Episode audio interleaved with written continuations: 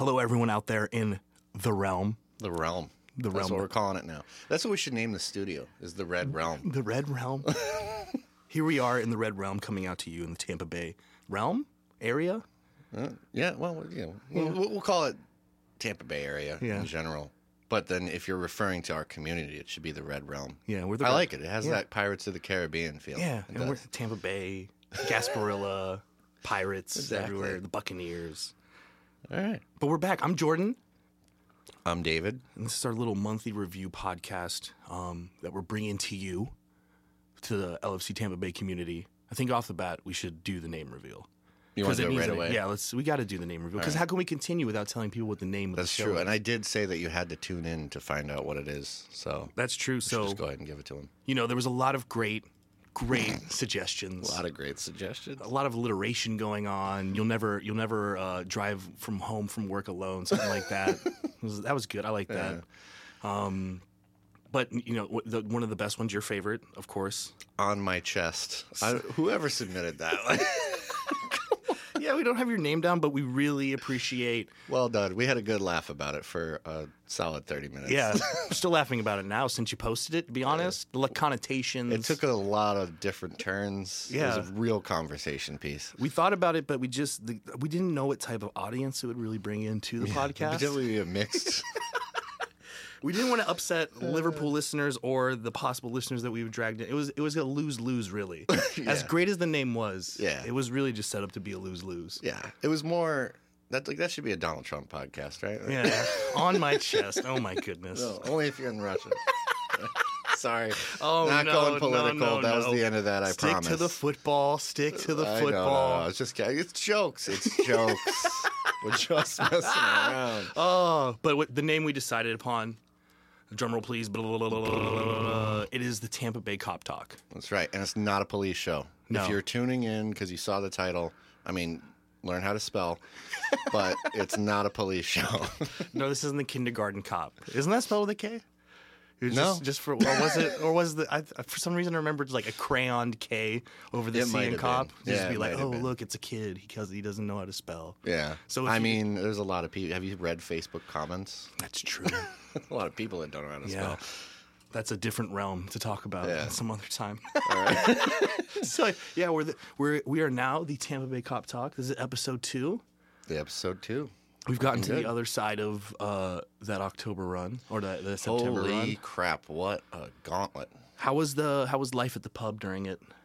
Uh, it was good. You know, we had our little hiccup over at London Heights where the uh, liquor license got suspended uh, for a couple of weeks, so we had to hang out at Red Star. But it's all straightened out now. We're back to business as usual, and the crowds have been good. Everybody that came to Red Star was great. Like we had a really good time over How's, there. I- how was your like Chelsea and City turnouts? solid? Actually, yeah. I mean, fifty to sixty people for each. Uh, it was really crowded in there. Good atmosphere. Yeah. Um, Any cheeky Chelsea City fans? Or So we do have like two Chelsea fans that keep showing up. I think they want there to be like a London Heights like Chelsea group, except there's there's no other Chelsea people in town. I guess like I don't know where these where they think these people are coming from. Yeah, right. Yeah, it's like some American girl and her husband, and mm, Yeah, whatever. They just keep showing up for like they Chelsea harmless? Yeah, they're kind of harmless. They just sit in the corner quietly. It's fine. The other one that gets me though is there's this dude that keeps coming in, and he's one of these people that like I don't know if he just started watching recently or something, but he has like 15 different jerseys. None of them are Liverpool. Okay. but it, he clearly has a thing for blue because he has like a Leicester, a Brighton, uh, City.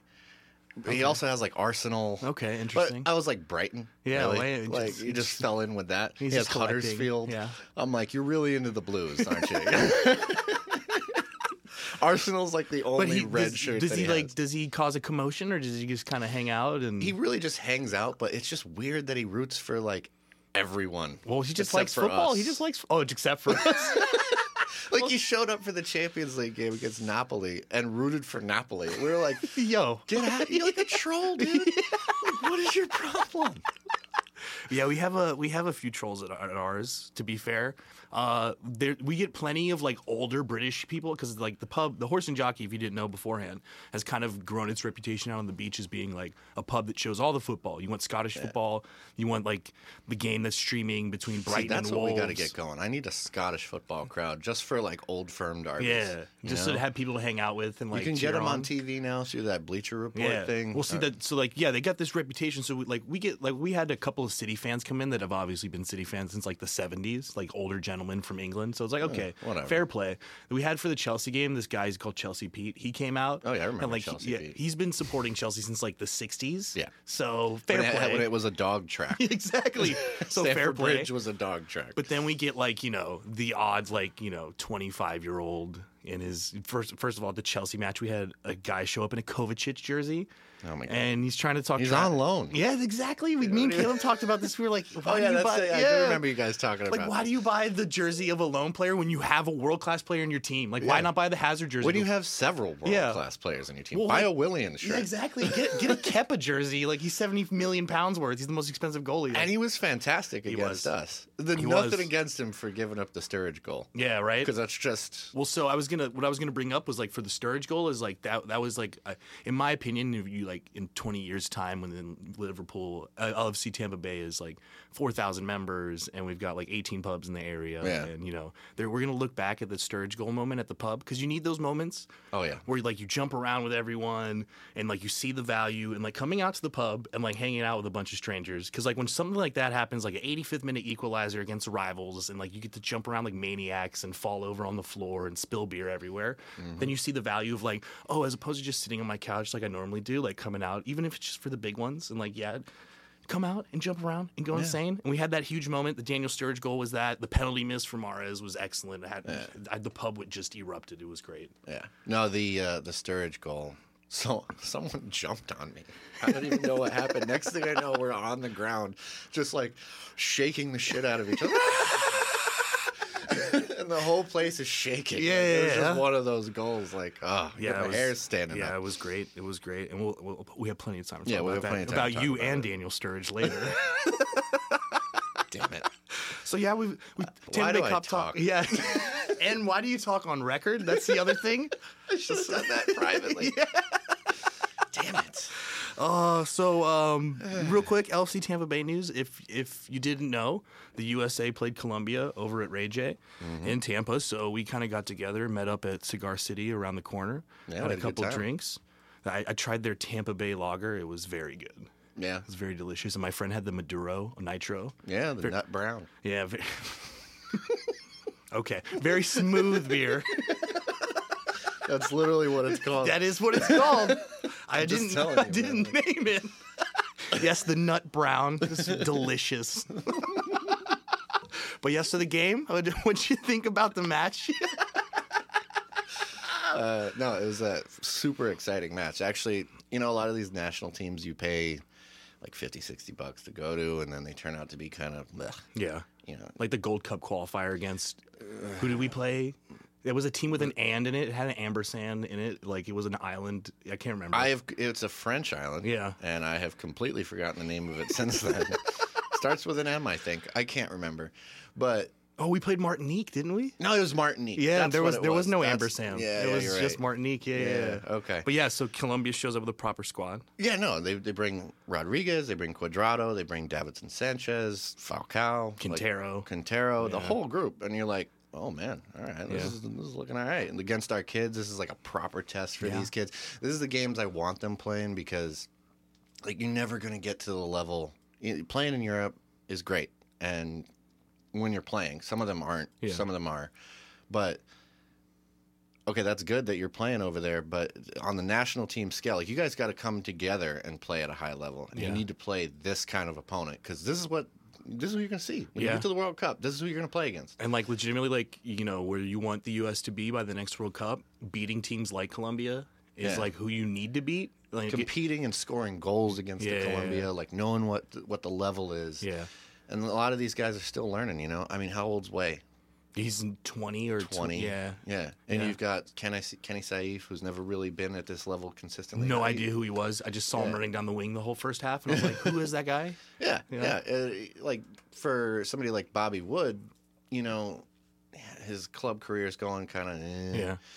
But He he's only needs to- 24, right? He's only 24, Yeah. but like he, we need him to become somebody that's going to knock in Yeah. like Dempsey. He Yeah. needs to be like Dempsey's replacement, essentially, Yeah. a guy that you can count on for a goal. And like even like you know like a Julian Green sneaking his way back into the Yeah, into yeah. like the playing in second division Germany, but hey, whatever. Hey, he's gotta get playing. game time, yeah. he's playing. That's the important part.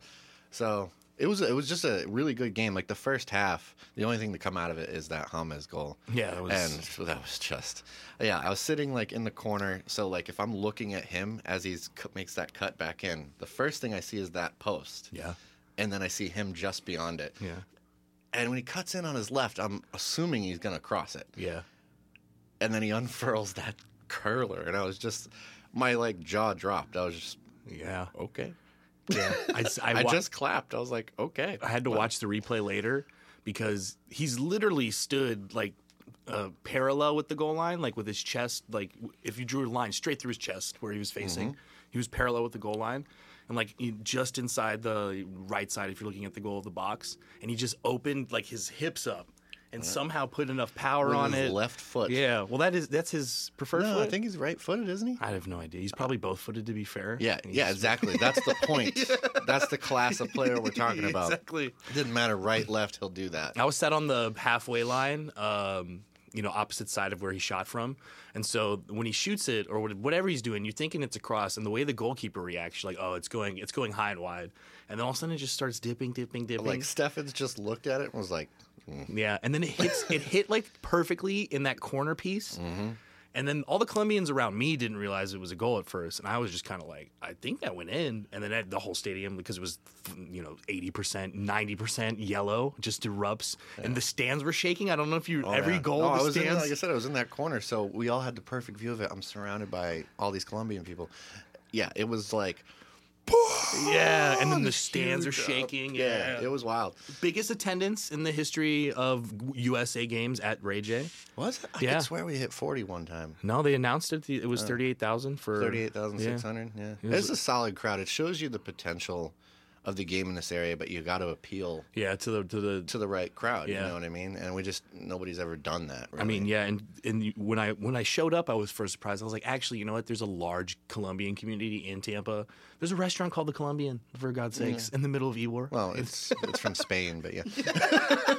whatever, you know. It's it's might be spelled differently, but whatever. I'm I'm I'm, I'm well, making the uh, point and, here. and and like I know a lot of folks who are like you know they'll be from like Puerto Rico, or but they kind of identify with you know other Latin Yeah. nations, so they'll root for them or whatever. Yeah. It, was- it was also kind of a cool game because there was a lot of Colombia people like cheering for the U.S. No, as yeah, well yeah. when they did well. So it, they had a good atmosphere in general because.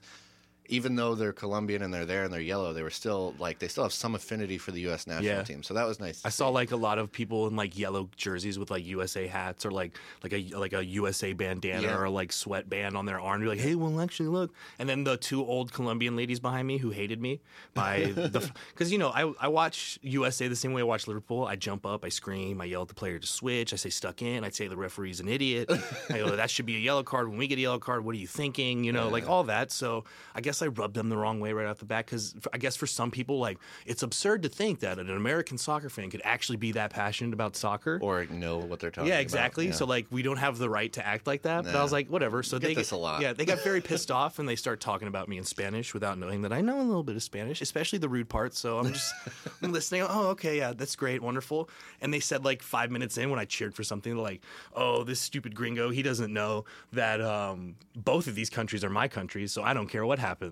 And I uh, was like, okay, well, I was like, whatever. But yeah, for the most part, everyone around me wasn't that malicious and angry at me for cheering. And like, they got into it. When the USA scored, the whole Colombian family in front of me got up and like cheered. Yeah. And for the second goal, like, they really got into it. And they were like, I turned around like, that, that ball, that ball. Cause the other ball from Tim Weah was. The ball from Tim Weah was perfectly weighted. Absolutely yeah. beautiful. But yeah, it was a great atmosphere. And yeah, I really had a good time. And it was great soccer. Yeah. And like, seeing Tim Weah was excellent. He was, I thought he was the best player on the pitch other than Steffen in goal, who made like a bunch of saves, even though he let in four.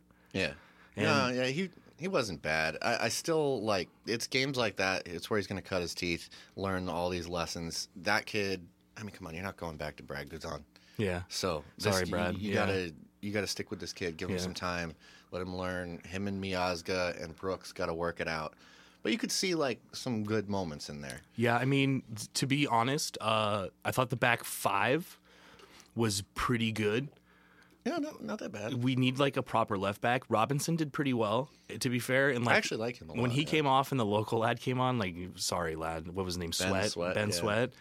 He that left that was wing just was him just and Fafa Picault. I was like, these are this is just local plays. Yeah. Like this is them trying to drum up. Yeah. Oh well, he played for the Rowdies. And so for the fourth goal, Sweat is stood at the halfway line, and the ball gets played over his head into the wing before it gets worked in for the bicycle kick. Mm-hmm. And I watched him because I I was like, oh, he's coming on for left back. I didn't think he was a left back. He comes on at left back, right?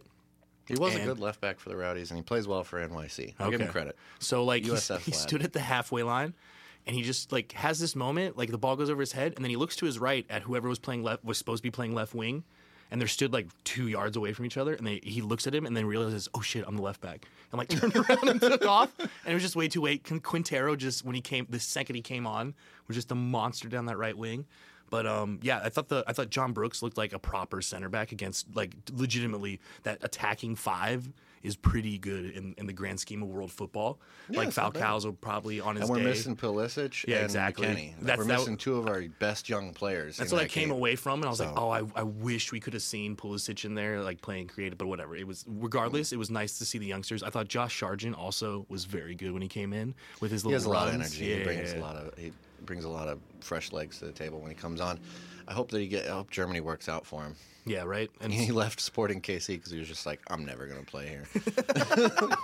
It's weird. Like they, they like to drum up like, oh, you know, this is a good place for young players to go. But then you have like a, a Josh Sargent who couldn't get a minute. yeah, So it's just a it's a weird situation Yeah. in the league sometimes. yeah, you're right. Um, so Colombia game now aside, uh, the other thing we have to talk about in regards to LFC Tampa Bay is coming up on November fourth, the Cancer Walk.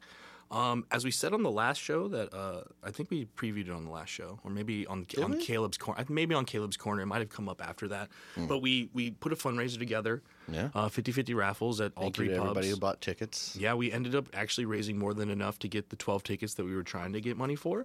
And so we have two spots as of recording this on, you know, Saturday, um, the 13th of October. Uh, so reach out to us if you want to get in the walk. He's making us custom red shirts because we got the 12. Yeah. Um, and so, yeah, if you want to walk with us, you just contact us. And if we have a slot, we'll, we'll put you on the roster or whatever. And Absolutely. you go out and you walk and you get a, a fancy specialized red t shirt on behalf of the foundation. Yeah. And yeah, so we we raised the money. Congratulations to us. We all should pat ourselves on the back because that was our. I, as far as I know, it was like one of our you know first attempts to legitimately. L- really contribute to a local charity. Yeah, Yeah. and we uh, did it. Like we we blew it out of the water in some Yeah. aspects. So So thank you. This just Yeah. speaks to the strength of like our community. It's it's been good so far. So we're just gonna keep this thing going. Yeah. Find new ones. yeah, exactly. Do If- more stuff like if this. If you have any ideas like charities or local foundations and you want to reach out to us and we can maybe figure something out, we are all for doing Yeah, the, the charity game now. Now that we got our feet wet and now now we know that we can do it. So yeah, local or Liverpool ones that Yeah, are, exactly. are worth it. You know, um, or not worth it, but you know what I mean. Like Yeah, Or- yeah. The, the right charities, the, wor- ones. the charities that are worth it. this is on my wrong chest, word. right? and we're deciding which charities are worth it. Tune in wrong next word. I week. meant you know like Yeah. the right ones Yeah, for yeah. us to be. yeah, to be Okay. supporting. Jeez. Oh, Strike Lord. one for David on the All right, yeah. podcast. There we go. Uh, but so yeah, the, the walk is Sunday, November fourth. Day after the Arsenal. game. Yeah, so there's no conflicts. Yeah, conflicts. with Liverpool games, and uh, if you haven't been down to the Walk to- off that hangover. Exactly. You'll never walk off that hangover alone, my friends, for a charity walk. uh, uh, we're also thinking about quiz night. So, Oh yeah, trivia night. yeah, we're trying to do a trivia night. Um, I know at the Horse and Jockey we have uh, one of the the owners, Lee. He does the trivia night there, so he knows how to run it and everything. So we're, we might start off there, but we might need help with running trivia night, stuff like that. Also, we need to know if you guys just want like a straight up Liverpool trivia night, or should we open it up, do general footballing knowledge with like a a little emphasis section on Liverpool. Yeah. Maybe even open it up to like non-members or what, Um, Yeah. do, you, what do you guys want to do? How do you want to handle this? What should the winner get? Yeah, You know, is it a free pint. is Yeah, it a- it, is it a cash prize? Is it? Do we maybe reach out to the club and try to see if we can finagle something? I don't know. yeah. You know, see Yeah. see if we can do something for a little trivia night. Maybe we maybe we set up like four or five trivia nights and it's a league, and it's it's a just you got to trudge your way through. Who, who's the guy that? Who's the legend that comes over? Yeah, Oh, there's Uh, a, one that comes to the bar. And I can't. I'm like blanking on it right now. But maybe like your prize is is next time he's over, you know, yeah. hang out, hang with out him, with ask him, him, yeah. a question or something. Yeah, ask him one whole question. One question. Don't bother the man. and don't you dare ask him if you can ask a question because that is your question. Yes. very strict rules here. But yeah, so let us let us know if if if you know. First of all, is that something you genuinely want to do? Because I, I mean, I want to do. I want to show everyone how much I know and just you know flex my football, my superior football knowledge on everyone around me. Are we gonna do teams or individuals? well, probably teams. I think Probably we should. Teams. up Mark's on my team then. Yeah, we'll divvy up. Uh, like it'll be like it's that rather than like a salary cap, you get like an age cap. There you go. And so like you know you get like you get like 250 years worth, and so if you have like two 70 year olds, you're like okay now you got to have like a team of like eight or say it's got to be like a 12 year old. Yeah, exactly. He's like, you got a kid, you got a five perfect. Now we got plenty of room. We got low cap Doesn't space. even remember Torres. So yeah, uh, other than that, I don't think we have anything else pressing uh, in, in the pipeline for us to to Yeah, I think that's announce. it for now. I mean, uh, I know inside track that the planning for the holiday party will be beginning Ooh. very soon. Ooh. Uh, so we're going to be working on that, but more to come. Nothing to announce yet. And that'll, that'll be for the next international break when we do this next one. All right, so uh, Oh man, I can't even. Have Have you looked at the schedule on the other side of that? oh one? yeah, that's that's the whole Christmas holiday thing. Yeah, that that- will come. We thought we just went through the gauntlet, but that that will Mm, come. There's another one coming. Yeah, Uh, right? This next six games is massive, Yeah. but we'll get to that. Yeah. So before we jump into reviewing last month and looking ahead to the next month, we're going to talk about the because you know we're we're October, right? So So November, we're December. two whole months away from transfer season opening back up, and of course the English media is all over it. Yeah. Um. Let's. I think we should do like uh, we'll save the substantial stuff for like a little later, We'll, uh, and then we'll, we'll- but first we should just right off the bat. The big rumor that I saw was Moreno to Barcelona. Bullshit. Sorry.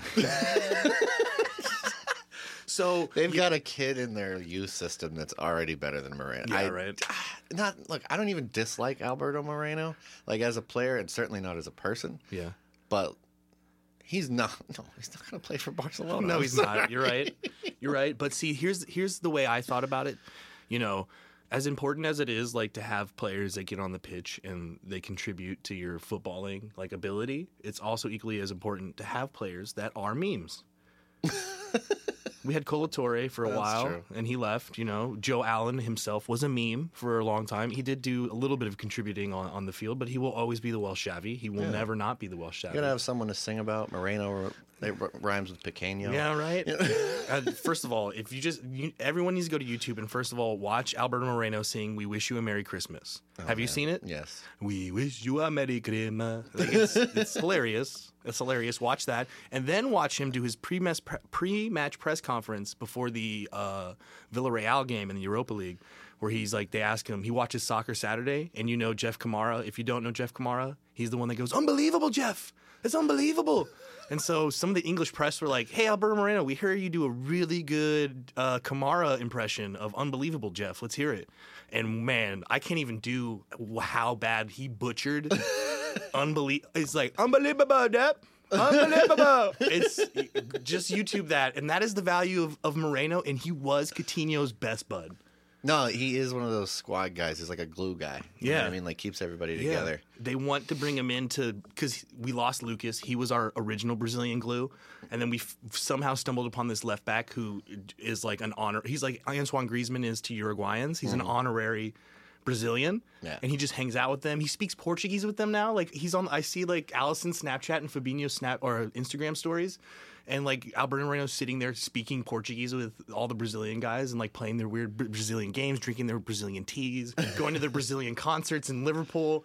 So like they're trying to steal our. Klopp, Bra- Klopp keeps guys like this around for a reason. we need him. He's so satisfied with not playing and just hanging out. That like he's only gonna play like three times a year. He's like, that's cool. so uh, yeah, Barcelona once again coming for key players, even though they aren't key to us succeeding on the field. Like our actual talent level. Yes, exactly. they're just you know they're important for holding together the team and, and keeping the morale up. Yeah. You know, like he, he got a ticket in Liverpool for riding around on one of those. Uh, one are those those two wheel like things that you stand on. What are they, the hover? The Segway? Yeah, not the segways. The without the handles. The hover thing? Yeah, the hover. Oh, yeah, he got a ticket in Liverpool for texting and riding on one of those. he had to go to court. It's like two or three years ago. We can't lose Alberto Moreno for these reasons. That's uh, Barcelona. Piss off again. You got Coutinho. You got Suarez. Uh. Yeah, you, piss you- off. Go somewhere else. Yes, you leave know? us. Leave, get- leave Raid us. Arsenal, all right? Go get memes from them. Speaking of Arsenal, we should jump into it. What do you think about the Aaron Ramsey stuff? Oh, I, I mean, he's pretty injury prone. I'm not gonna lie, but I would take him. Yeah. Challenge, but you saw that goal he scored last weekend. Yeah. That the run up to that goal, like the all the play that led up Yeah, to it, yeah. was awesome. That was just a beautiful goal. But he he, he has his moments where he's just a sick player. Yeah. But I also wonder, you know, if Ox gets healthy, if you bring in, well, I know we're going to talk about, it, but if you bring in Rabiot, Yeah. or if you bring in like a Pulisic or something like that, where does he fit into all that? Yeah. I'm not. I mean, uh, he's a good enough player to compete with those guys, but again, the injuries. Can he do the work Yeah. of a Klopp system? I, I don't know. You know, so well, it's it's going to be interesting to see. If it was free, Yeah. no brainer. Well, so yeah, there's so the if you don't know about it, it, he's either free at the end of the year, and Arsenal are actually the ones that are like, we don't want him. So apparently Unai Emery's like, I don't want him, and It's, like it's interesting that they feel like they're at a place where they can just be like, I don't want this player. Yeah, right? He's like a class player. Arsenal fans are really upset about it. And then I there's, would be too. There's also murmurs because there is such a large market for him, and like, yo, Arsenal, you you go, we're gonna cut him, and then instantly Man City, Man United, Liverpool, Tottenham, Chelsea. Uh, I think there's even a couple Germany. I think Bayern Munich even was thrown in there, and maybe like an Italian team like gets interested in a player that you're like, we're just gonna cut. Who wants to sign a contract, but you just are not gonna offer him one.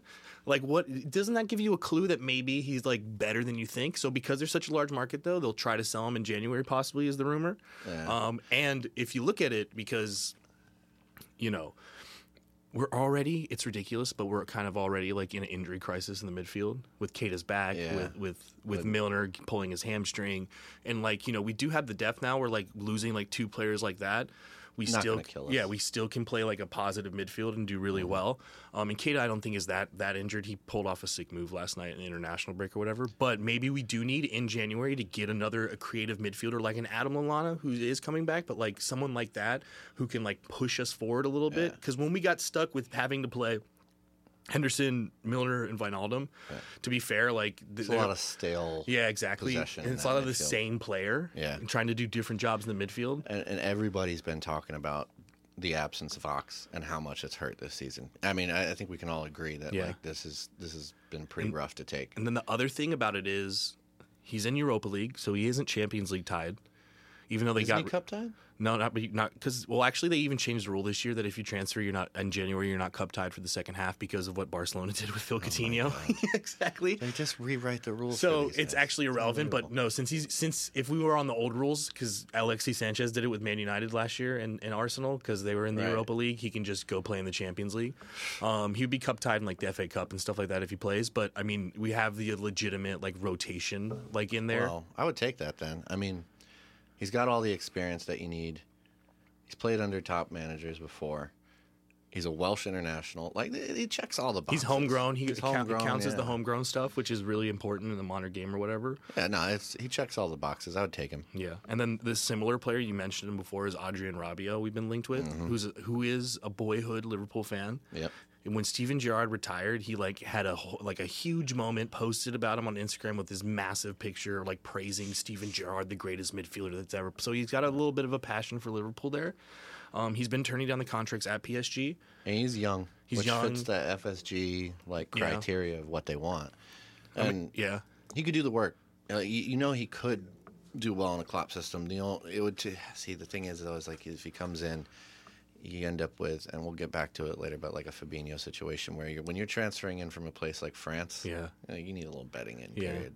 And he so, but he's still probably a very good asset if we can get him. So yeah, yeah. I would take him too, and like especially since he might be free at the end of the year. yeah. And like Imagine you get Ramsey and Rabiot for free. Yeah, right. Both of them. and then you can move someone on maybe out of your midfielder. Everyone would hate us.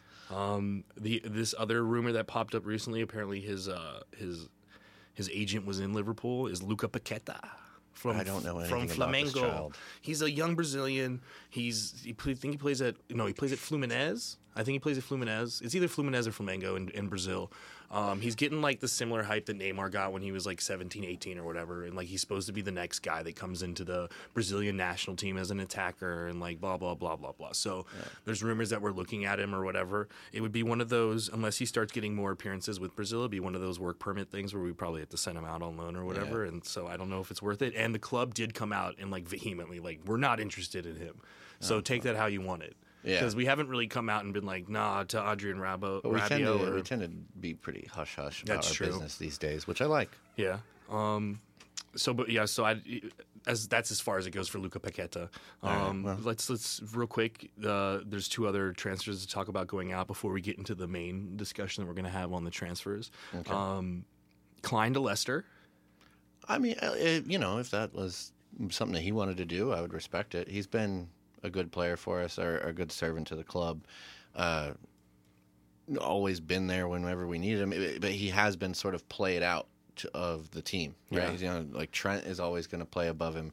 And you saw last week, Yeah, City was- Gomez can step in there and be just as good as him. It was a bit of a condemnation of Clyne in a bit Yeah. that he didn't play. Yeah, like when Um, when he felt that he must have felt that Trent struggled enough against Napoli to warrant not playing him. It's either that or he. My theory that I told you was that I, I thought he was going to try to play like three at the back at times and unleash Robinson to do whatever he, or Robertson to do whatever he wanted to. Yeah. But you know, again, like you said, condemnation to Clyne. Like that just said right everything you needed to know. Yeah. About where his status is with Klopp. but so like you know I'm I'm always an optimistic guy. You know, like I was with the the Karius loan or whatever. I try to imagine ways that like, okay, even though all the signs read that you're leaving, and like you know Danny Ings, is there a way for like you to come back into the squad? So the only thing I could think of here is first of all, it, it all comes down to this, and Klopp is very much this manner. Uh, If you want to go, you go. Like he's not going to hold you back or whatever. But at the same time, um, Clyne's been hurt for a whole season it's kind of ridiculous for us to expect us to get up to speed with the whole Klopp system, with what he's got to do in the squad. The fact of the matter is, is that he was starting to adapt his game to Klopp system because he was much more of a defensive fullback. Then he got hurt for a whole season and wasn't able to play and like develop more.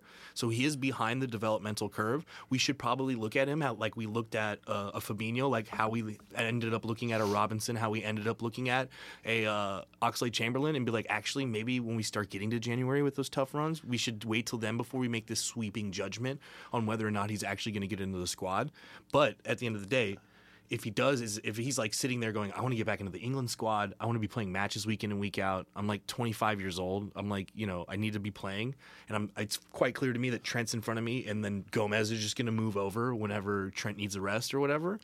Um, part of me thinks that was only done because of the run we were in and the intensity of the run. Like he had to put Gomez over there because he needed an attacking wingback. He couldn't risk throwing Clyne into the the lion pit. And so maybe for this transfer, we just have to wait and see with this next run coming up, where we play like you know lesser teams and like Red Star Belgrades and stuff like Yeah. that, to see if he actually starts to get into the squad a little bit. My one retort to that: How old is he? He's what? I think 25, 26. He's not that old, really. I thought he was at least twenty-eight. I don't think he is. Okay, so all right, well, I guess even all right, even at 26, right, you're in the back half of your 20s. Like at this point, you kind of have become the player that you are, That's true. the player that you will be, no matter what. And I wonder about his ability, like, to develop into something else. He's 27, by the way. 27. Yeah. Okay, so yeah, at that at this point, like, I wonder about a player's ability to adjust to a new style, not necessarily a new style of football, but a new role within a style of football Yeah. that you've you've learned, but it's just it, this is a high energy system. Yeah. And the more you age, the if the let and they're not all James Milners. Yeah. Right. And he's got an injury history. Yeah. So I wonder about his ability to like thrive in this system long term. Yeah. And I think maybe if there is some interest, he can. We can still get money for him at 27. No, yeah. What did we pay for him? 20 million. I No, think? we we didn't pay anywhere near that. It was before the market blew up. I think we paid like eight to ten million for him as a right. he was that cheap. Yeah, well, I mean, back in the day, that was really expensive when we bought him for a right back. Like Okay. it was like double digits for a right back was So insane. today you could probably get what 40. Oh, we I don't know if we get forty, but we could definitely like from Leicester who's who's really interested in him, we could get twenty million at least. yeah, at least 20 mil. Which I'm like, that's not a big hit to take on that player You're who's right. given you several good years, who still has a lot of good football ahead of him, and in a situ- in a in a system like that may still be an important footballer to a team. Yeah. I just don't know if he's ever going to be important to us again. Yeah, I, w- I wouldn't rule it out just because you know he was he was part of Klopp's original setup. He did get us to Europa League final. We did play Yeah, no. some good matches underneath him. He just always lacked like the final ball or whatever. Yeah, to the, be the fair, little piece in the final third was always missing. but I mean, it you know it, we'll see. But part of me goes, you know, you you, you have Milner playing that mil- midfield role and Wijnaldum playing that midfield role because your wing backs are flying forward, so Mm-hmm. they can be have to be able to drop in and play those defensive roles and like fill in as right back and left backs. But if you have one of your backs that isn't going forward, does that maybe just mean a tweak to the system where you start sending the the midfielder out into that wing space area that Yeah. the right back would normally take up and have the right back tuck in a little bit where the midfielder would normally sit? Yeah, and I think last week with Gomez, I mean, he did get forward quite a bit for probably more than I was expecting. Yeah. But I think if you were going to play him there regularly, he would sit a little bit deeper like Yeah. that. In which case, you do need a Lallana or an Oxlade Chamberlain or Yeah. someone like that to go up. Keita. in, yeah, yeah, yeah. to really take over that. So like you know, as much as like his as his attacking is probably his downfall, maybe there's an ability of Klopp to tweak this system a little bit to get him in because he is really class defensively. He's probably like Trent Alexander Arnold is definitely playing as good or better than he d- does defensively right now. But I think we all would say that like Trent has probably been exceeding expectations for the better half of or better part of six months, half a year right now. So Yeah, yeah, absolutely. so like obviously at some point that becomes the established norm, but as we saw against Napoli, it can fall off a little bit or whatever. And yeah, the one thing I, you know, I, I see a lot of people like beating him up. it's just the thing to do. Yeah, but I'm like, you know, the, he's a kid. He had a bad game. You know, if he was like 25, I feel like you'd be like, well, he's got to play through it. Why why can't he play through it a little bit? Yeah, He's- true, yeah. He's just a kid, you Yeah. know. Like, I, the, I wondered. uh, I s- I texted you. I was like, I wonder if he's not starting against City because he went out the night before Yeah, for, his birthday. yeah. maybe maybe Klopp was like, instead of playing tomorrow, I'm just gonna let you go out for your birthday instead because you're young. You need to do this. You're a Yeah, young kid. yeah, you should need to be have these- celebrating. yeah, have your life experiences. I got it covered for you or whatever. yeah, don't worry about it. You'll be on the bench. Just you will have you electrolytes in a bottle, your own separate bottle. Just get them drunk. If I need you for yeah, 30 minutes, yeah. be Just ready. be ready by the 60th minute, okay? And he's a Um, flexible player. You could throw him. See, that's another thing. Okay, so if we're going to play Gomez at right back, I, I don't know if we should save this conversation for later because there is a topic that comes up later. But could, he, you've said the same thing. He could play in the midfield, Trent. Yeah. So maybe he's that guy. Yeah, I mean, but see, that's the thing with Clyne though is that like, are we? Does Klopp legitimately, given all the talk around Gomez, really want to keep moving him to right back? You need a right back backup, and like in the same token, like if you want to use Trent as our backup, backup, backup six, even though we have Fabinho now, or even putting him in the midfield, which we did at the end of last year. Yeah, we did. We had to put him in the midfield because we didn't have options, and we need to give breaks to players before Champions League games. And if there is an eye, to, and there's been talk of it of moving Trent into the midfield, you need a Clyne, and we there's a transfer window coming up in January. It doesn't make sense to sell a right back to bring in a right back that has to learn the whole new system. Yeah, so no, that's fair. Yeah, we'll we'll see, and we can get into all that other rotation stuff a little later with the defense. But um, the last the last transfer out before the big one, uh, Divock Origi apparently is being touted by Galatasaray. Oh, Didn't get in the go for it. didn't get in the League Cup game like we speculated he might. He traveled with the team to Napoli and didn't get on the bench.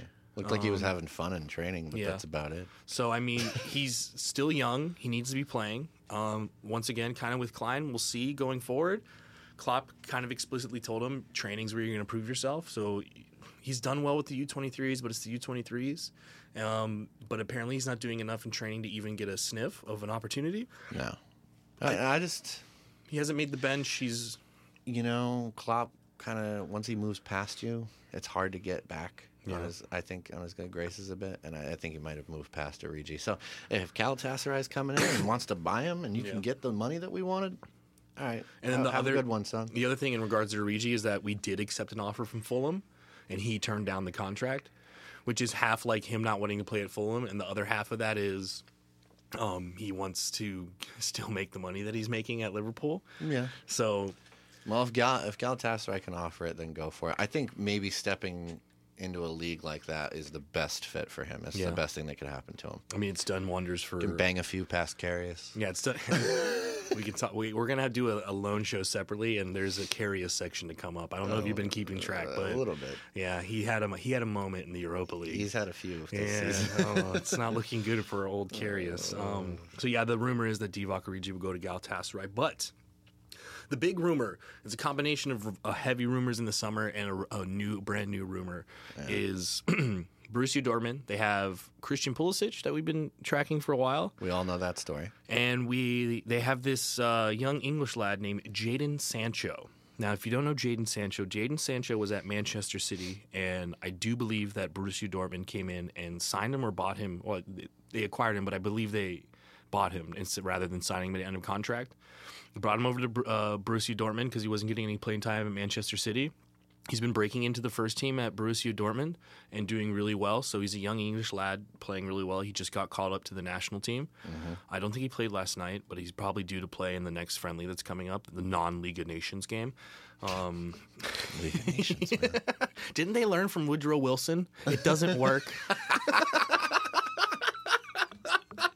You can call it the Nations League. It's still the same thing. It's going to crumble. yeah, exactly. Until you come up with your UN version of this competition, Exactly. don't call us, okay? Yeah. But so yeah, so Jadon Sancho is this young young English talent that is starting now because of his half season in Germany to get attention of the Premier Leagues now, about Premier League teams now, because he's actually getting a sniff and, and showing himself on the main stage and not just in youth games for Manchester City. Um, however, in regards to Jadon Sancho, the number being floated out there is hundred million pounds to acquire his services. So old is he? He is, I believe, he's eighteen. Ah. He's very, very young. A hundred million for Well, an eighteen you know, year old who's yeah. quite frankly unproven. Well, even Christian Pulisic, he's class, but 70, 60, 70 million for Christian Pulisic at, you know, 20. I'll 20. say forty million any day. yeah, right? Is it pretty outrageous? So, I mean, so the question becomes is Which one would you Would you prefer? prefer would you rather get a Christian Pulisic for the 60 million or would you rather get the Jadon Sancho for the 100 million? I'm going to stick with Pulisic. He's got a few more years of experience. He's played under Klopp. The marketing opportunity on this continent is Yeah. so massive, Yeah. and would we've talked about it would completely cement Liverpool's you know American Fan presence. Yeah, yeah. and. uh I I do think he still has such an incredibly high ceiling. As an American, I'm biased. I want him to play under Klopp. I don't want to see him end up under somebody like Mourinho. Yeah. Not that I think that'll happen, but Yeah. you know, there's talk of him going to Chelsea, and not that Sorry would be bad for him, but you know, I just don't see him getting into that team all that often. And I'm not saying he's going to come right in and break into Liverpool, but over the next like two years, Yeah. and we do see this need for a number ten type. Can he slide into a role like that? Our attack is missing just one more piece, really. It really Yeah. is that driver in Yeah. the midfield, and I he could be somebody that could do that. And at sixty million compared to hundred million for a guy that is a couple years younger, and you're not really hundred percent sure what he is yet. Yeah. I'm still going to go with Pulisic because I think we're in a place right now where we're only, I mean, we're in a title race right now, Yeah. so you want to keep yourself in that race. Yeah. And I think that's the best way to do it is, is to start thinking of not necessarily two, three down, years down the line, but next year. Yeah, I'm I'm the same with all those points on Pulisic, and you know also to like, football isn't just one season or next transfer window. Like maybe you know Borussia Dortmund's putting 100 million on him because they want to keep him. It's kind of Yeah. what they did with Dembele. Like, right, if you really want this player, you're gonna have to cough up the cash. Otherwise, we don't want to really sell him. Right. And you can't really just say a club like Borussia Dortmund can't say no to a player. They can't just go no because then the player gets upset. They gotta well, they haven't met your price. Yeah. Like they haven't met the price. They don't value you how valuable you are. Right. So like since they got away with selling Dembele for 125, they're allowed to now like set whatever price they want because they have the evidence and the proof of selling players. So And like they, they've become known as this like essentially factory for young talent. yeah, exactly. You know what I mean? So, so but so like in my mind, like you buy if you buy Pulisic next summer, You start like working him in or whatever, and then two or three years when Jadon Sancho's twenty twenty one and he's coming to the end of his contract and now he's ready to move on, you go back in and whatever the price is then now that at that point you consider that you, yeah million. exactly right whatever outrageous figures we're working Well, with and now. they they're gonna rake any English club over the coals because he's a uh, Yeah, exactly. Homegrown. Well, yeah, so. Bundesliga like has a reputation too for being like let's upcharge all these players to Oh, the yeah. English Premier League because everyone knows about the the contract money and the uh, television money. And, and the the Bundesliga, they need young talent. They need other teams other than Munich to be good to keep Yeah. the interest high. Because well, this season, have you seen the table? Yeah, no, I mean, Munich's been struggling. Yeah. This is uh, and we, uh, one of my friends who's like the goalkeeper on my Sunday team. He's a, he's a Bayern fan, and he was coming into the season. He was worried. He's like, no, I, this is not. This is the least confident I've been in years, like in this team. But he's still, you know, he's like, we're rebuilding, but I think we can absorb it. Yeah. I'm like, you guys will just buy whatever Yeah, talent everybody else in the league has to. Bring back everyone else that you have on loan to like in Right? other clubs. like and- 52 players yeah, on loan. exactly. Yeah, so they'll they'll be all right. But yeah, I mean, yeah, let him. I would let. I would prefer Christian Pulisic, American market, and all that stuff, and, and leave Jadon's. And if an English team wants to come in and spend hundred million on an eighteen year old and put that on him and put that pressure on him, then go ahead. And I like this kid's attitude. I like the fact that this young English player was like, "I'm going to go abroad," because I don't think I think we all know like English players don't do that enough. no, they don't. They should. Eric Dier did it. He went to Portugal. Not a lot of people know this about Eric Dier. He well, played, look at what that did for him. You know, what I mean? Exactly. like these English, these young English kids that if they're not going to play in the in the country, they need to go abroad and get experience. And this kid took that on and is now playing in a Champions League side. So credit to him. exactly I like his at a very young age. So yeah, one to look for in the future. Yes. Well, stay tuned. But But two, three years down the line, that's it for our for the transfer rumors coming up. Just, get prepared. You're going to see a lot more transfer rumors Oh, coming, coming up. December, that might be all we talk about. right? Oh, January is just going to be a circus. Yeah, right. Um, so let's let's review it. September. If I can't you- wait for the Adam Bogdan to Manchester United rumors. Well, they might need a goalkeeper soon. You never know. Yeah, save that one for the. We have a, a good old segment on Adam Bogdan for the Loan Show. Let me tell you, I got into his numbers and I was very impressed. We might have to bring him back to fuck Mignolet. Bogdan back up. Bring him in. Oh no! Never forget. Never forget. He dropped the ball at Watford. Literally dropped the ball. Both literal, both literally dropped the ball. Anyways, so September. Let's talk about it. It's finally over. Breathe. Oh, thank God. Breathe, man. We got to the end of this thing. Well, we'll, I'll do the results real quick in case you're under a rock. So it's all started a long time ago. It feels It like. It seems like ages ago, Todd. And we were like, "Oh, the season's going to heat up," and now I feel like it might as well be. It might as well be over. yeah, right. I need a break. I need a solid break. I was looking forward to this international break. I, was like, yeah. I can't take this anymore. After that penalty went over for Mahrez, I just was, thank God this is over. I, I was like, I'm gonna- need I'm going to go clean my pants. do some laundry, actually go grocery shopping for once, like accomplish some things in my normal life. dry out. My Yeah, liver right. needs a break. All right, so you've yeah. so you've been you've been under a rock, two one Tottenham at Wembley. Victory for the Reds. 3 2 victory at home against PSG in the Champions League. 3 0 victory against Southampton at home uh, in the league. Then we lost to Chelsea 2 1 at home in the League Cup, whatever, whatever. Drew them 1 1 with the amazing Daniel Sturridge equalizer a few days later at Stamford Bridge in the league. Lost to Napoli 1 0 on the biggest pitch that the world has ever seen. Yeah. Um, and then we drew City nil nil with a Riyad Mahrez missed penalty at the end to let's just go over the table real quick. Be even on points at the top of the table with Chelsea and City. However, City's in first place with 18 goal difference already. Yeah. Well, you almost they're going to be hard to keep up with on goals. Yeah. I mean, we're going to have to turn into a goal machine. Chelsea has 13. Uh, we have 12 goal difference. Key thing about this is though is that we've only let in two goals. Yeah. So, I mean, And isn't goals conceded the first tiebreaker if you finish on the same? no, end? it's actually goals scored. Is it? Yeah, Oh. and then it's goals conceded. So, but it, actually, that doesn't make it is goals scored because if you had the same goal scored and the same goals conceded, then you have the same goal difference. What do you- Yeah. Like, Yeah. there's no point in doing the goals conceded because you've already had the same goal difference. Like, well, obviously, then if you have the same goals scored, I think it's head to head after that. Um, Oh, I thought it was yellow cards yeah, like and, the World Cup. and so like to the, to that point, like yeah, we're even on points, but also we're the only team to have only dropped points to the other top two teams yeah. and they've dropped points to you know West Ham and uh, Who was it? Uh, Wolves. Wolves. Wolves. Yeah, City That's drew good team, Wolves or whatever. Um, and then in the Champions League, we're we're in on second. Napoli has four points. We have three points. Actually, PSG we? three. Uh, technically, we're behind. We're in no, no, third. no, because I I messed up in in ordering it. It's head to head in the Champions League. There's no goal difference. There's no goal No, difference? it's it, goal difference comes after head to head. Nice. So if we draw them and we end up on points with them, we'll we'll go through. right, I'll take that. yeah, That's yeah. So we are second. We're in qualifying position. Everyone, take a deep breath. Okay, losing away in Europe's not the end of the world. Okay. No, and that, that was the big thing. I was like, don't read too much into this. Like, that's a quality side on a massive pitch and a weird night. And when you got City at the weekend, and it was just like, uh, didn't it, even watching the game, it just felt weird. Yeah, it- it- nothing was going on. We were so satisfied to just kick the ball along and maybe get a breakaway and just like just, sit on it. It was a snoozer of a game. Yeah, and Red Star has has one point if you're keeping track at the bottom of the table. Okay. Um, and yeah, that's that's the uh, that's how it is. We are we are if you're keeping track nine points ahead of where we were last season. At this point, we were Yes. also sitting in eighth place at this point last season.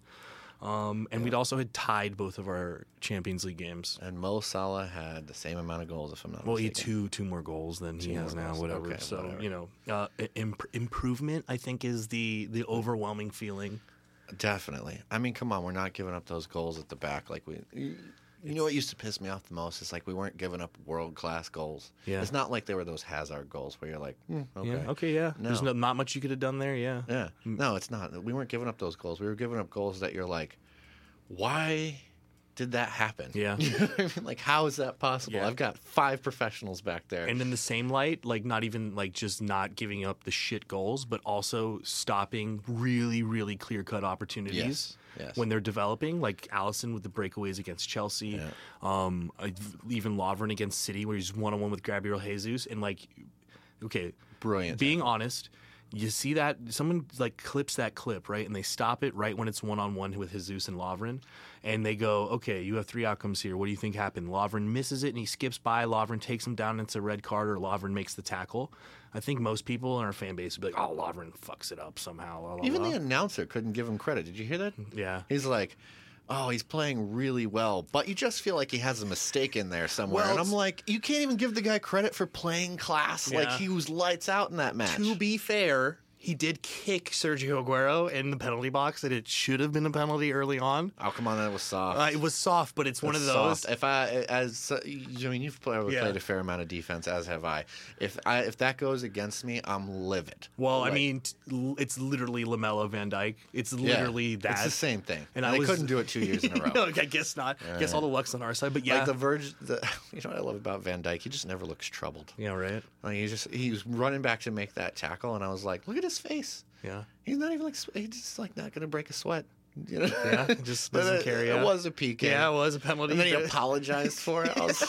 Well, it's so much easier to apologize and admit it was a penalty when the guy misses it. So Yeah, yeah, know, yeah. It's like everyone after the game was like, "Yeah, it was a penalty, but you know, uh, Whatever, it's yeah, fine. it's all right." Ball don't lie. if it had gone in, oh, that's the shittest penalty I've ever seen. Van Dijk's after the match, like this referee, he's stupid. He doesn't know anything. Afterwards, everyone's like, no, no, It was no a need clear for fines. PK. Yeah, clear PK. There's no harm, no foul, right? Uh, but yeah, so yeah, yeah, not letting in silly goals, having a goalkeeper that once again is, yeah, he's been lights out. yeah, I've written down that he like not only did he He had the one mistake. Yeah, they- but since then, not only did he earn us a point at Chelsea and earn us a point against Manchester City, we made a couple of saves or whatever, but in the same Well, he's light, definitely in Mahrez's head there. yeah, exactly. You know what I oh, mean? did you see? I love this. People don't really pay attention to this a lot unless they've played goalkeeper at some point or played soccer a lot. There's a lot of stuff that goes on before the penalty kick. Oh, there's so it's a lifetime. Oh. Oh, if you're the one taking it, Yes. it's a lifetime. I'm always the like standing over the ball, like just blow the. F- Yeah, right. Exactly. Like, right. I just like, want to get this. Some people don't want to look at the goalkeeper. So like, I, as- I won't. I never make eye contact. when I'm a goalkeeper, I'm yeah, I'm talking to you, I'm looking at you, I'm trying to like get in your, I'm trying to get If your you make attention. eye contact, he's in your soul now. Yeah, exactly. so he did all the. He like took a drink of his water bottle, put it down, see if there's water in it, squirted the ground, took another drink, like uh. messed around or whatever, like walked All around his line. Exactly, and like having a goalkeeper like I mean, Maitland to be fair was good at penalties, but like he had the mind games and like he, he messed with them enough and like had him off enough that he just skied it. There's a whole book about PKs. It's called like 12 yards and a ah, God, I can't remember the name of it, but like 12 yards in a dream or something. Yeah. Like that. I don't can't can't remember, but Yeah. it's all about what goes on at the penalty spot. It's an entire book. It's- because it's when you see it, if you've done it, if you've ever done it, you know, like it's just the longest like 45 seconds Yeah. of your life. You know? Just like blow the whistle. Just blow the whistle. I just want to kick the thing. yeah. And if you're on the other side, you're like, this is going to be the longest 45 seconds of all of our lives. Oh, but yeah. So, like, but we should know as Liverpool fans the importance of pre-penalty kick antics. You know, Oh, Jerzy yeah. Dudek, Bruce Grobbelaar, wobbly legs, and all that.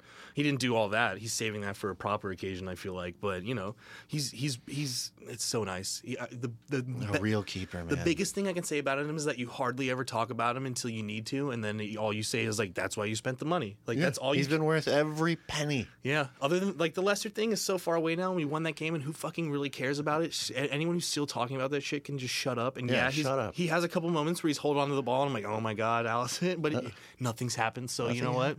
And like, yeah, it was just worth every penny. Yeah. That's all I can say. Is it, it, you, you, I also liked what he said before the City game. He was like, this. They were asking him, you know, like, are you among the best goalkeepers in the world? And he kind of was like, at the moment, yeah, you could include me in there with the, you know, the Yeah. Neuers, and he lists off like four or five great keepers. He was like, but it doesn't really matter because you're only ever going to be on that list as long as you keep making the saves. Yeah, that's true. So It's a good like, mentality. yeah, I'm like, he, oops, oops, sorry.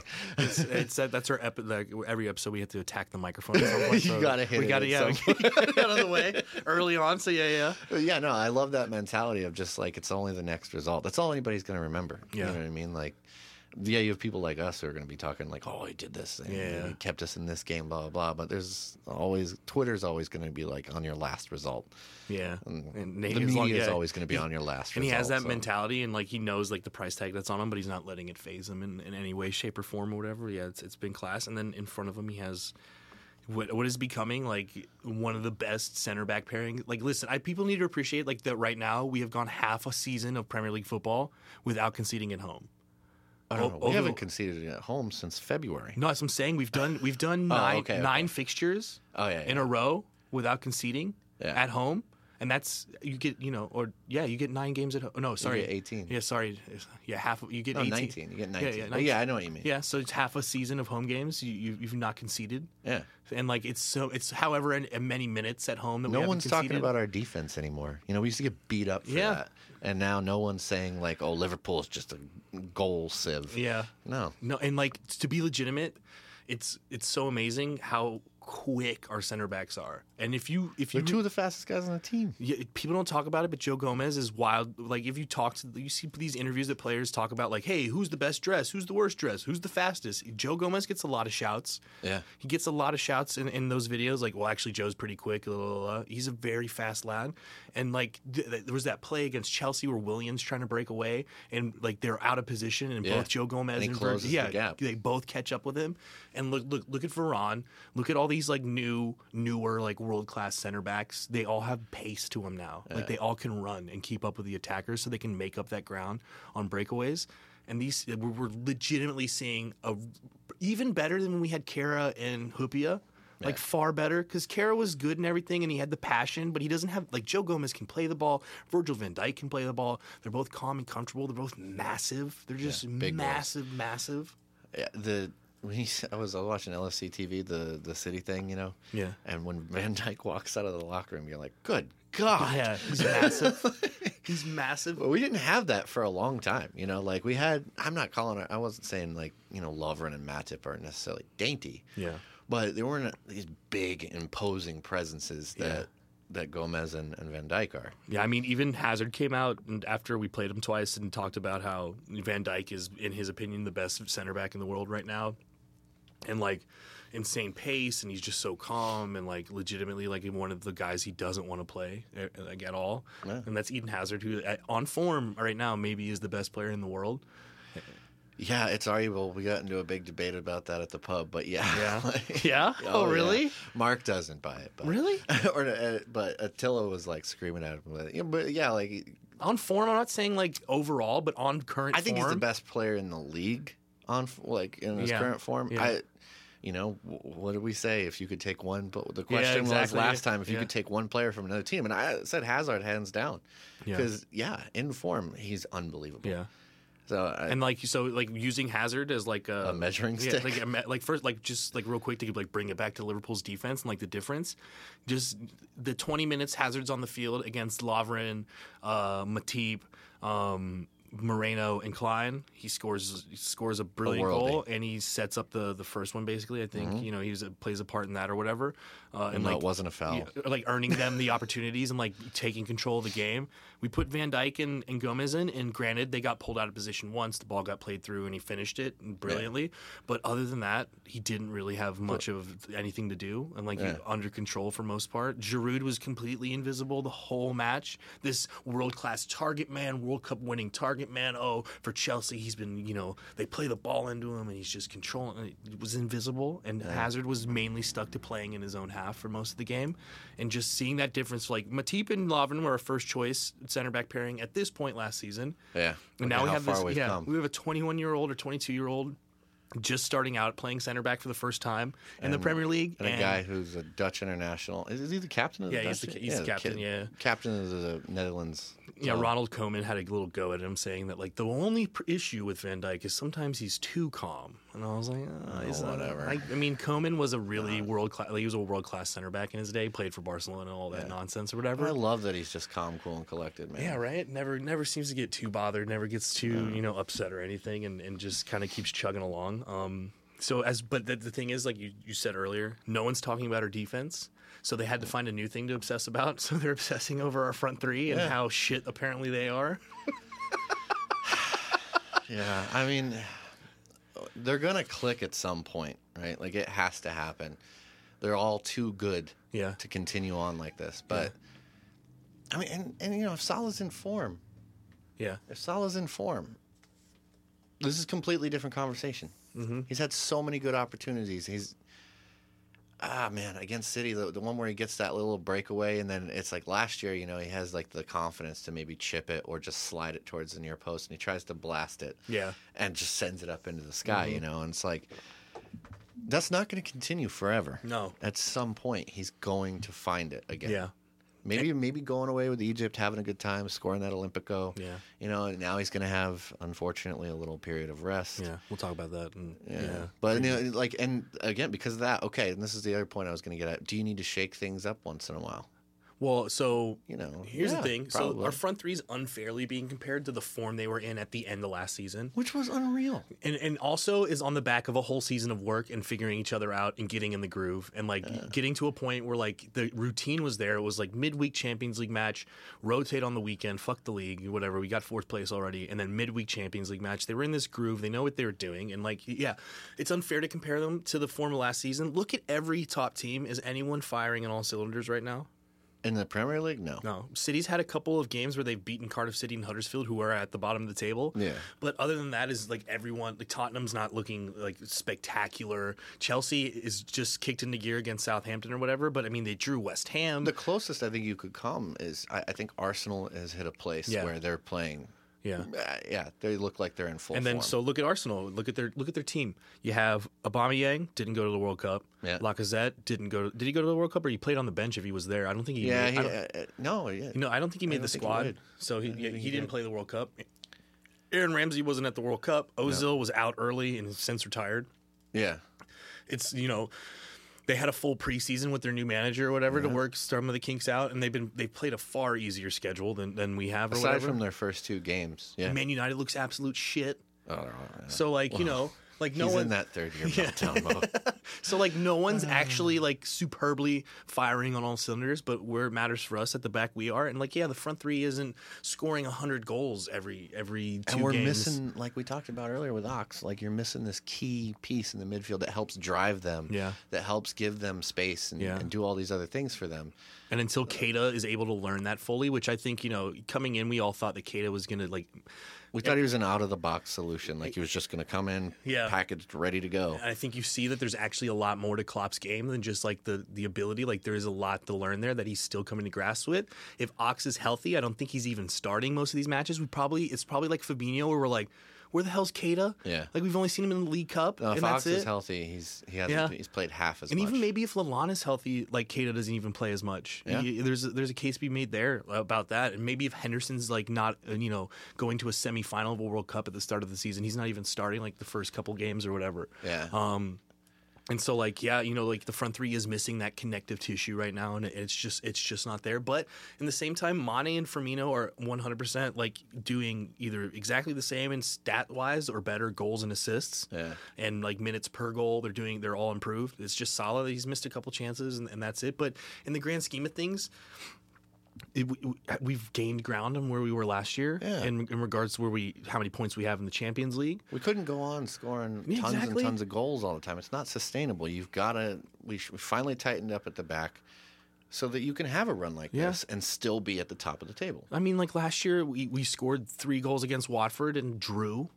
Yeah. you know so like Yeah, oh, exactly. And we're not doing that now. Yeah, no- we're not having three threes and four fours. yeah and- i mean eventually i agree with you it's, it's gonna click it's gonna click just be patient, Yeah, folks. we got a couple of you know, with all due respect, knock on wood, a, a little easier run coming up to look forward to. We'll, we'll Well. preview, and so like you know, but um, Yeah, uh, you set it up now so that this run is Yeah. where you like keep solidifying your Yeah. title credentials. You know what I mean?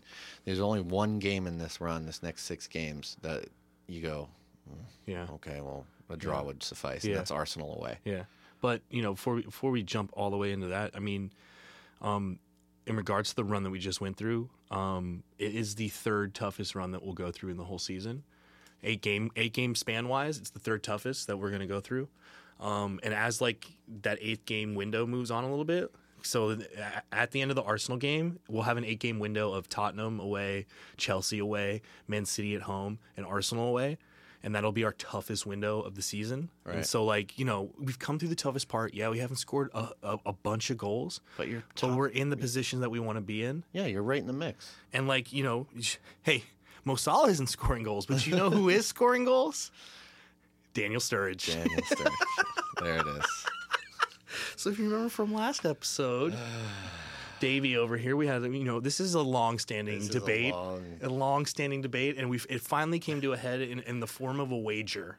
It did. And the wager was if Daniel Sturridge can net double digits across all competitions, Dave would drink whatever we came up with, excluding bodily fluids. Yes. Correct? No, no bodily fluids. No phlegm, no blood, no nothing else. Yeah, exactly. Nothing else, boys. Okay, just speaking to you, boys. Okay. Uh, yeah. So we're at four out of ten already. Yeah. It's funny because it's like every time he scores, I'm excited, but then I'm like, son of a bitch. Yeah. So you said you said that we were planning that uh, Christmas party. It might be uh, even even more fun than we could Oh, God. even imagine. If he's at 10 by Christmas, we're not going to talk about what happens if he hits 20. oh, but I mean, hey, it's what you needed. It really key goals too. Yeah. No, I mean, come on. That Chelsea goal's massive. Uh, what- he gets- PSG PSG to start everything off. gets, every, yeah. gets everything going. Yeah. He's not like scoring shit goals. These are these are important goals. Even the one in the League Cup, yeah. you know, that got the game going. He, he missed a couple chances, but yeah, you know, y- Yeah. yeah. But so like when we talked about him, because I listened back to see how stupid we sounded, and you know, do some research and see if we got anything right. We got a few things right. What was that? One of the things that we got right was talking about how we needed a player in those situations where teams start packing it in that can score from outside of the box, like Shaqiri, like a Sturridge. And what does he do? He, he touches the ball Belts one once. from 25. it's not even that. He just the first touch of the ball, Yeah. and he puts it in the back of the net, and like, Like that. At the end of the season, we could very well look at that one-one and be like, you know what? Actually, those two points were absolutely huge. Uh, it's funny too because like I think most of the Liverpool universe was he gets the ball, he picks it up, and he go, "Don't shoot." To be fair, I didn't vocalize it, but and you can. I have a lady to verify this. I could feel a goal was coming. I started doing this.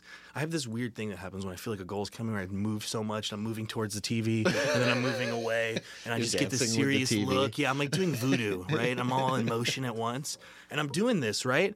And I'm like, everyone else is watching the TV to my back, but I'm watching the one in the corner. I'm doing voodoo or whatever, and then I just stopped, and then the ball went to Shaqiri, and I just stood still, and the ball went from Shaqiri to Sturridge. And the first thing I thought on my head, didn't vocalize it. I usually vocalize it. I thought, you know, in the League Cup match, he hit the bar from here, Yeah, and then he did. And then he, He kicked it, and then it went in. And I was like, no way! Screaming, screaming, throwing stuff. My hat had to go outside and just scream as loud as I could because it was about to be way too loud for everyone in that establishment. How loud I was about to scream. And then I came back in, and the lady was like, "Did you know that was going to happen?" And I was like, I had a feeling that something was going to happen. I didn't know that that was going to happen, but yeah. So I like, did not know that was gonna happen. I did. I was maybe one of the few people that was like, no, actually, you know, maybe give it a go because I thought when Shaqiri got the ball that he was going to shoot, and I was like, don't you dare! Yeah, too far out.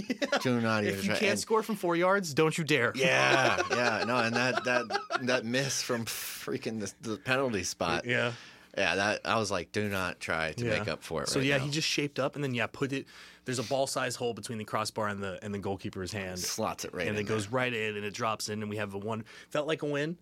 It did. It felt like a win. I was Yeah. so relieved. It, drawing away to a top uh, title opponent is always a win in Yeah. my book, and we said it last podcast. You look at the run going into it. Draws away from home are not terrible, No. and you won one of them and you drew the other one. And in that same vein, does the city result feel a little bit like? I mean, I think we were all relieved because we could have very easily Yeah. lost that game.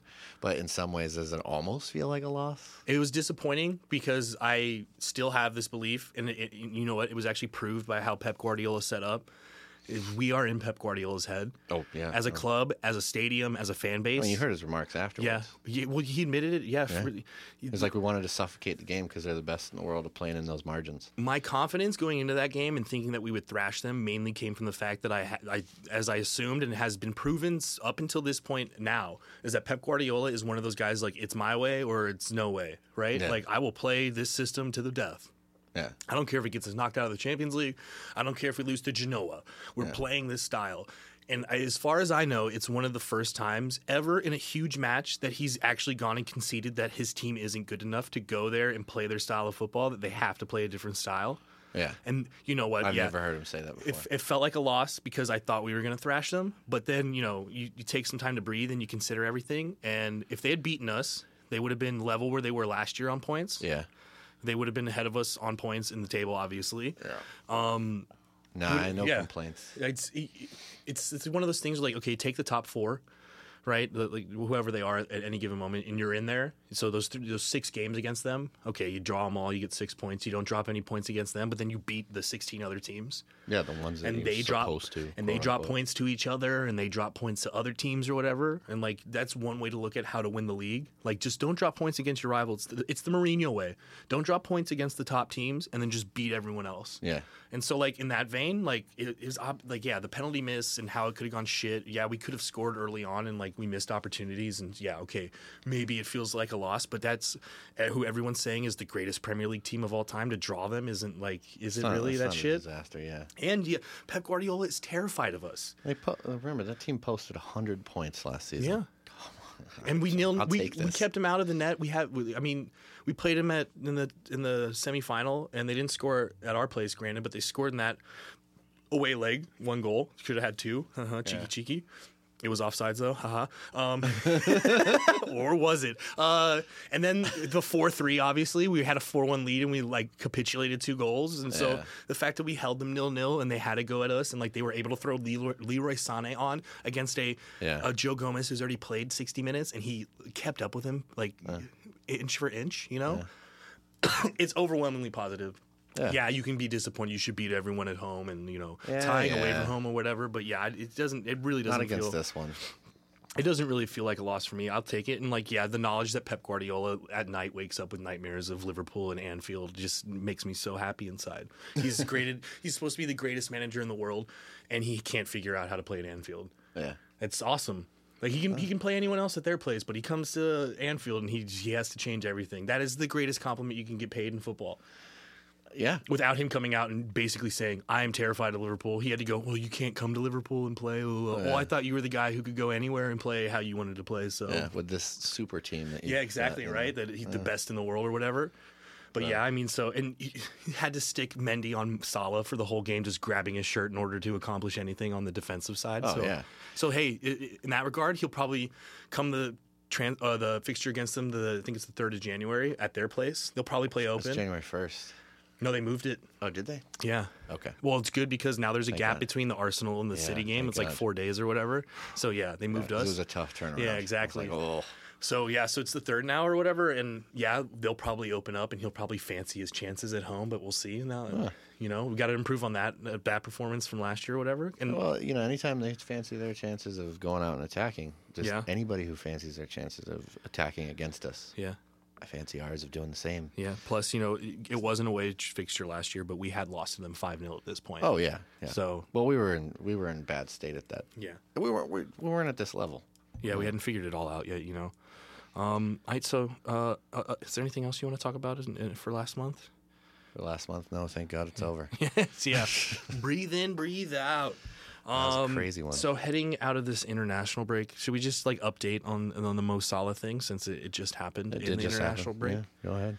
So yeah, before we look ahead, just so everyone knows, it's apparent that you know Mo Salah last night had pulled up with a thigh strain, so that could have an effect on how we uh, handle this run coming up. But so before we talk about that, the run real quick: Huddersfield away on the twentieth, Red Star at home in the Champions League on the twenty fourth. Cardiff City at home on the 27th, back in the league. Then we get a week break, get it being out of the League Cup. Yes, Excellent, because yes. we get to play. We play Arsenal. off. Yeah, we get a whole week to prepare for Arsenal.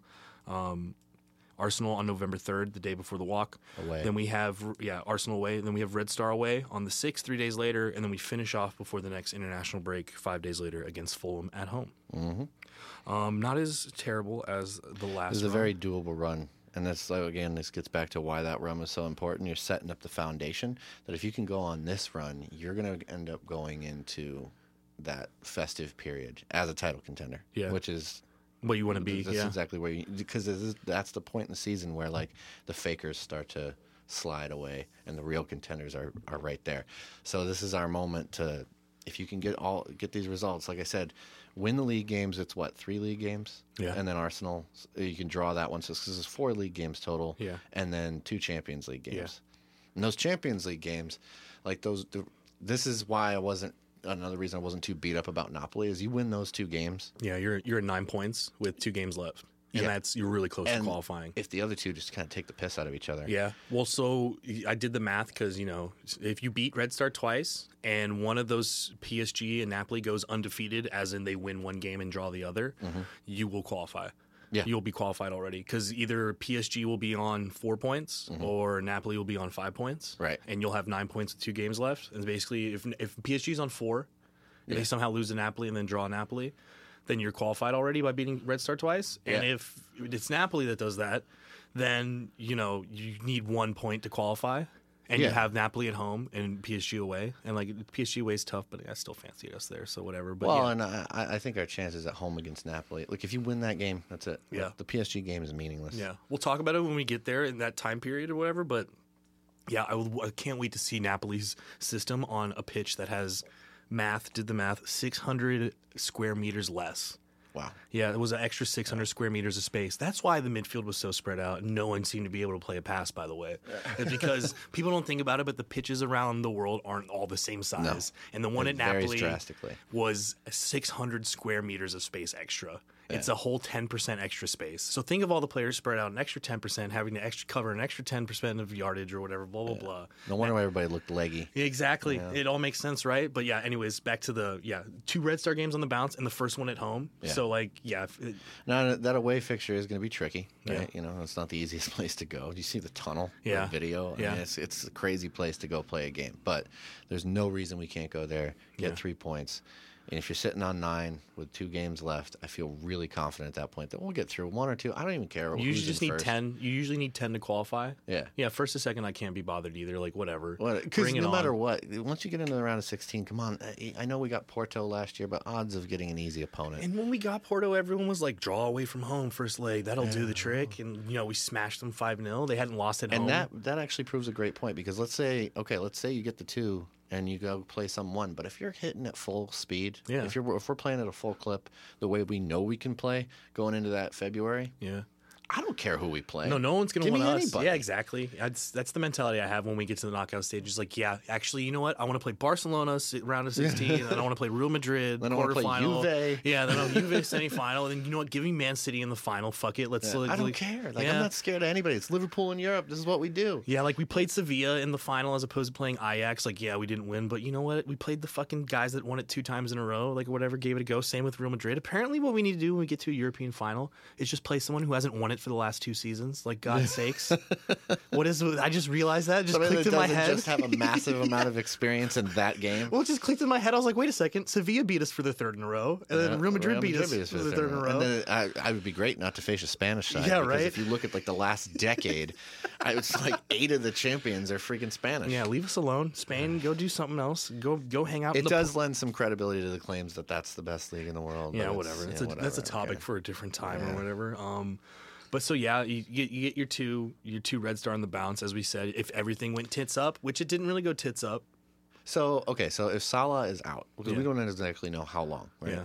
So if he's out, what's your adjustment? So like I- you're just throwing Shaqiri in straight swap? I thought about this so much. I just, I, I, I, don't, I don't, I don't think you throw Shaqiri on immediately on the wing. I think it, he, I think he goes to Sturridge if if he's out.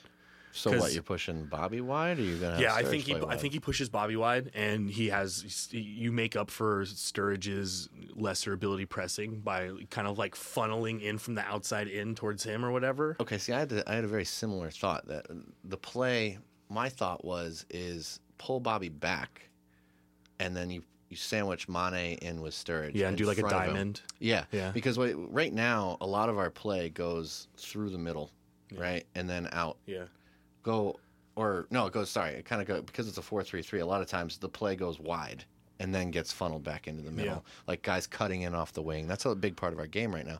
I think you uh, what you want to do is maybe reverse it, where we go up through the middle and then split out into the wide areas and create more space in the attacking third. Yeah. It's going to throw teams off because they're used to us carrying the ball out in the wide areas, and Salah and Mane are going to cut in and create problems. yeah.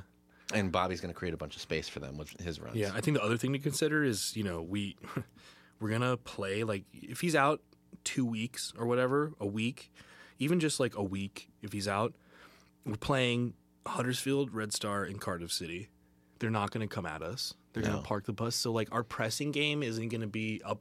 As important. Yeah, like that intensity from Bobby Firmino to win the ball back instantaneously isn't going to be that important because they're probably just going to give us the ball back and we're going to build attack again. Yeah. So we need my- him to be more of a playmaker. Yeah. So in my mind, it's like yeah, exactly, and in my mind, it's like you know, as we just said, like Sturridge is that guy score from outside the box. Like you want him creeping on the outside of the box and like have I, rather than playing a diamond, you still play the four three three, but then there's a lot more like scrunching in for Mane and Firmino where they're playing those like crossing runs, overlapping with Sturridge, where they're playing the one twos with him like sitting there holding or whatever, Right. And you're having those opportunities on the edge of the box um, to like to, to score and have those opportunities or break through into the box. Kind of like what we did when Firmino, I forgot which team it was. Uh, I think it was Stoke away.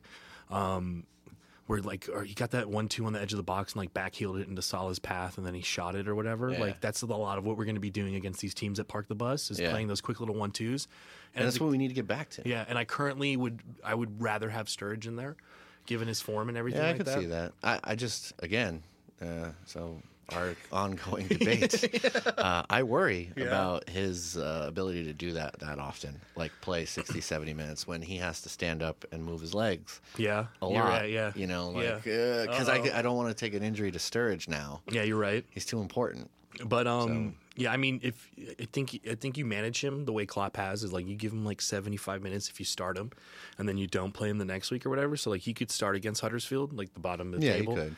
and then Red Star you can throw Shaqiri in there and let like let him play off that emotion and all that stuff, and like Yeah. really give it. Although they don't have away fans, and real quick, we didn't even touch on it. They're being investigated for match fixing against PSG right now, so we don't even know how that's going to turn out. Who? Red Star. Red Star? Yeah. One of their officials bet five million, whatever the hex, um, euros or whatever, a large amount of currency, five million of it. Uh, What? he bet five million that they would lose by five goals against PSG, and then they lost six one. so it was a little fishy, fishy, right? Football in that part of the world is wild, man. You saw the, I mean, the England thing yesterday with the the closed doors because of the swastika. So, so the thing is about that is, uh, I want to watch the I want to watch the whole game highlight because you can hear all the players Yeah. very clearly. And apparently, at one point, Jordan Henderson turns around to what's their manager's name again? Severus Snape. I can't remember his, his uh, name. I can't remember. Yeah, so Severus Snape is like had been complaining for free kicks, and the referee called a free kick, and Henderson just turns around and screams at him from like five yards, "Are you the fucking ref?" and I just want to see all of that. And James Milner tweeted out before the international, he was like, Croatia v England. Uh oh, be careful with the the talk flying around the pitch today, fellas. And like hashtag, you'll hear what we hear. And like, since there was no fans there, oh, the curse words are just flying. Fuck you, fuck this. So I want to watch it and like get all Yeah, that right? audio and see like what actually because HBO used to have or ESPN used to have a segment for NHL where they'd mic up the players and like Yeah. just play the audio of the whole game from that and like release that and it was really really raunchy. They had to take it off the air. So, so I, I just want to hear what they have to say. Well, it's like you ever see the uh, so the NFL films put together like the un like all the shit that doesn't actually make it onto the NFL film show. Yeah. Yeah, there's some wild stuff. Yeah, yeah, yeah.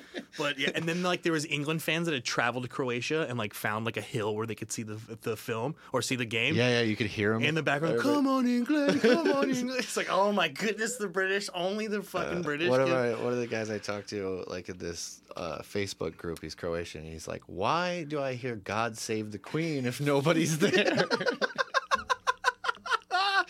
Yeah, I thought it was weird because I saw a picture of the match. They had the flags out and all that shit. I guess for the television or whatever. Yeah. But like, there's no one there. Who No you one- who you doing this for? Like, th- other than like the people on the bench and the match officials, who I, I guarantee None you, of like, them care. Yeah, they're patriotic or whatever, but they'd rather just play football than stand there and do the anthem or whatever. Yeah. Maybe they're cre- they're all creatures of habit. They got to do it, otherwise they're not used to it. But yeah, so Red Star is under investigation for match fixing, and they also were already sanctioned for their violent fans, so they can't even have people at the away matches. So Yeah. Yeah, maybe. Uh, so back to the point, like unleash Shaqiri against Red Star and just let them torment them even more. And Still no. Albanian war eagles, Yes, though. well, Not in the away yeah. fixture. You can do it in the home fixture. No, yeah, I want him to score at home and then jump into where the away fans would be, like, and, then- and then just stand there and do the eagle. It'd be class.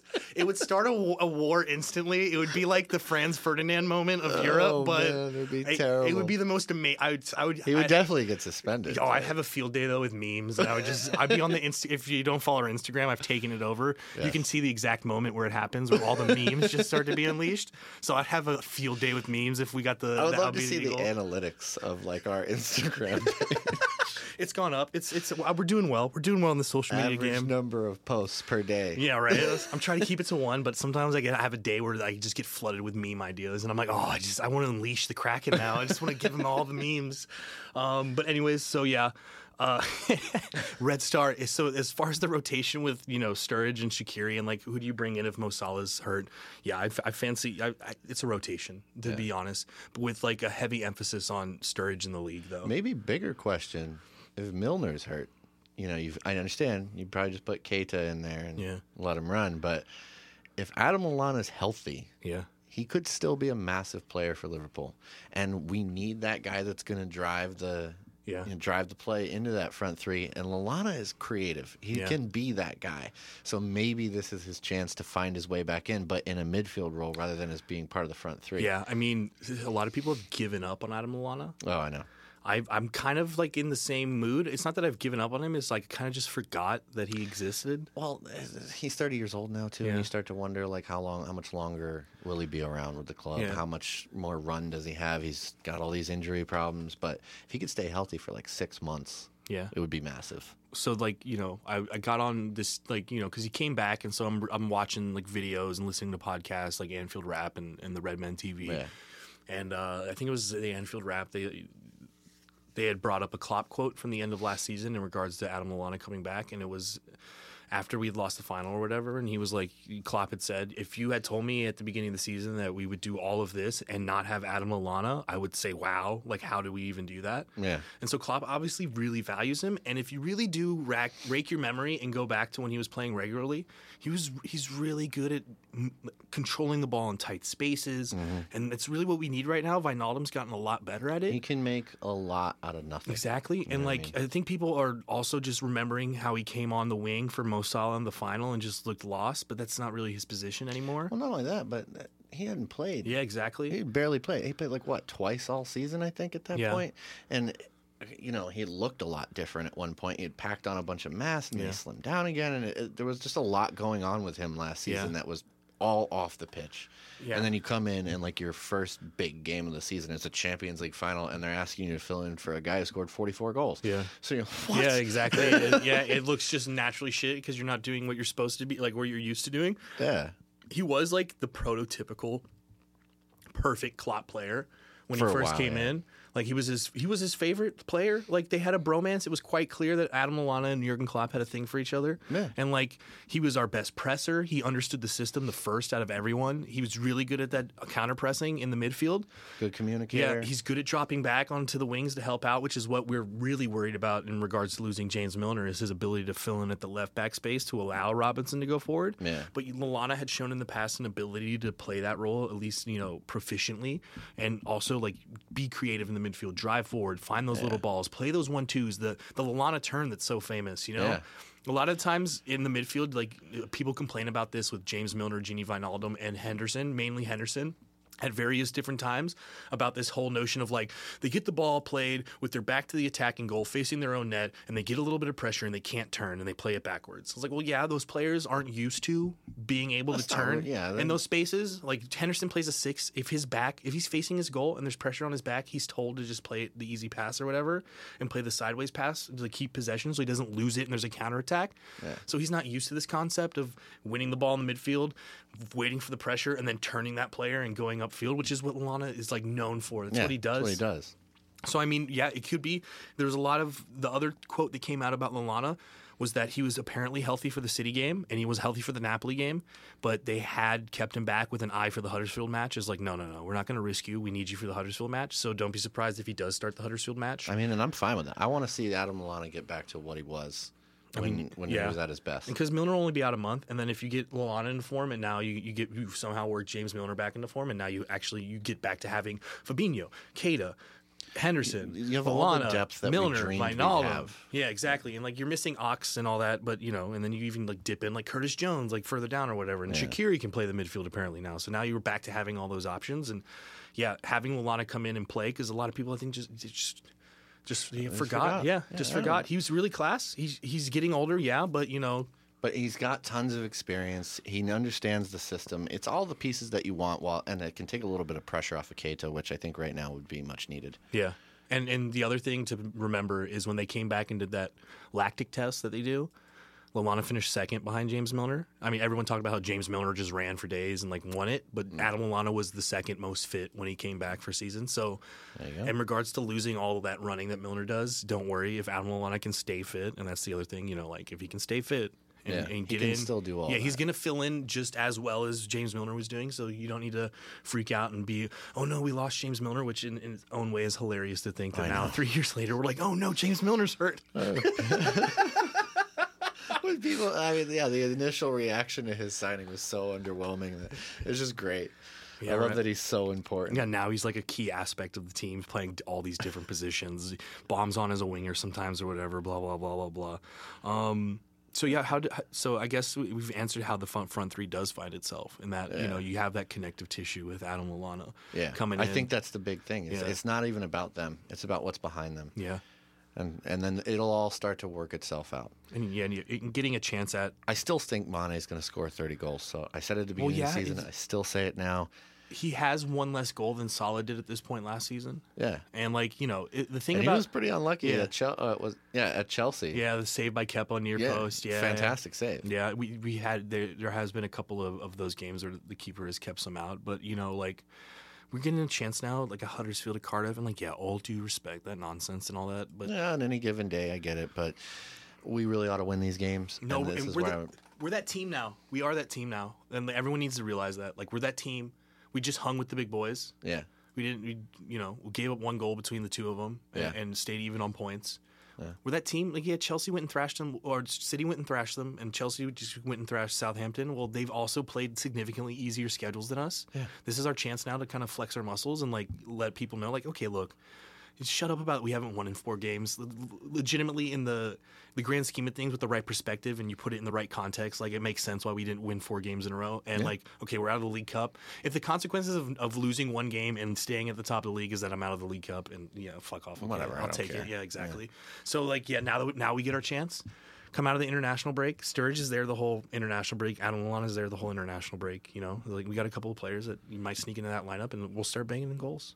And I think I think you've answered this question: uh, Sturridge, super sub or starter? No, yes, it, it will. So like because Salah's hurt, like a wonderful super sub, absolutely a whole rest First of the choice super yes, sub. whole rest of the season. Just keep if as long as he's healthy, he's that first sub off the bench, attacking wise when you need it.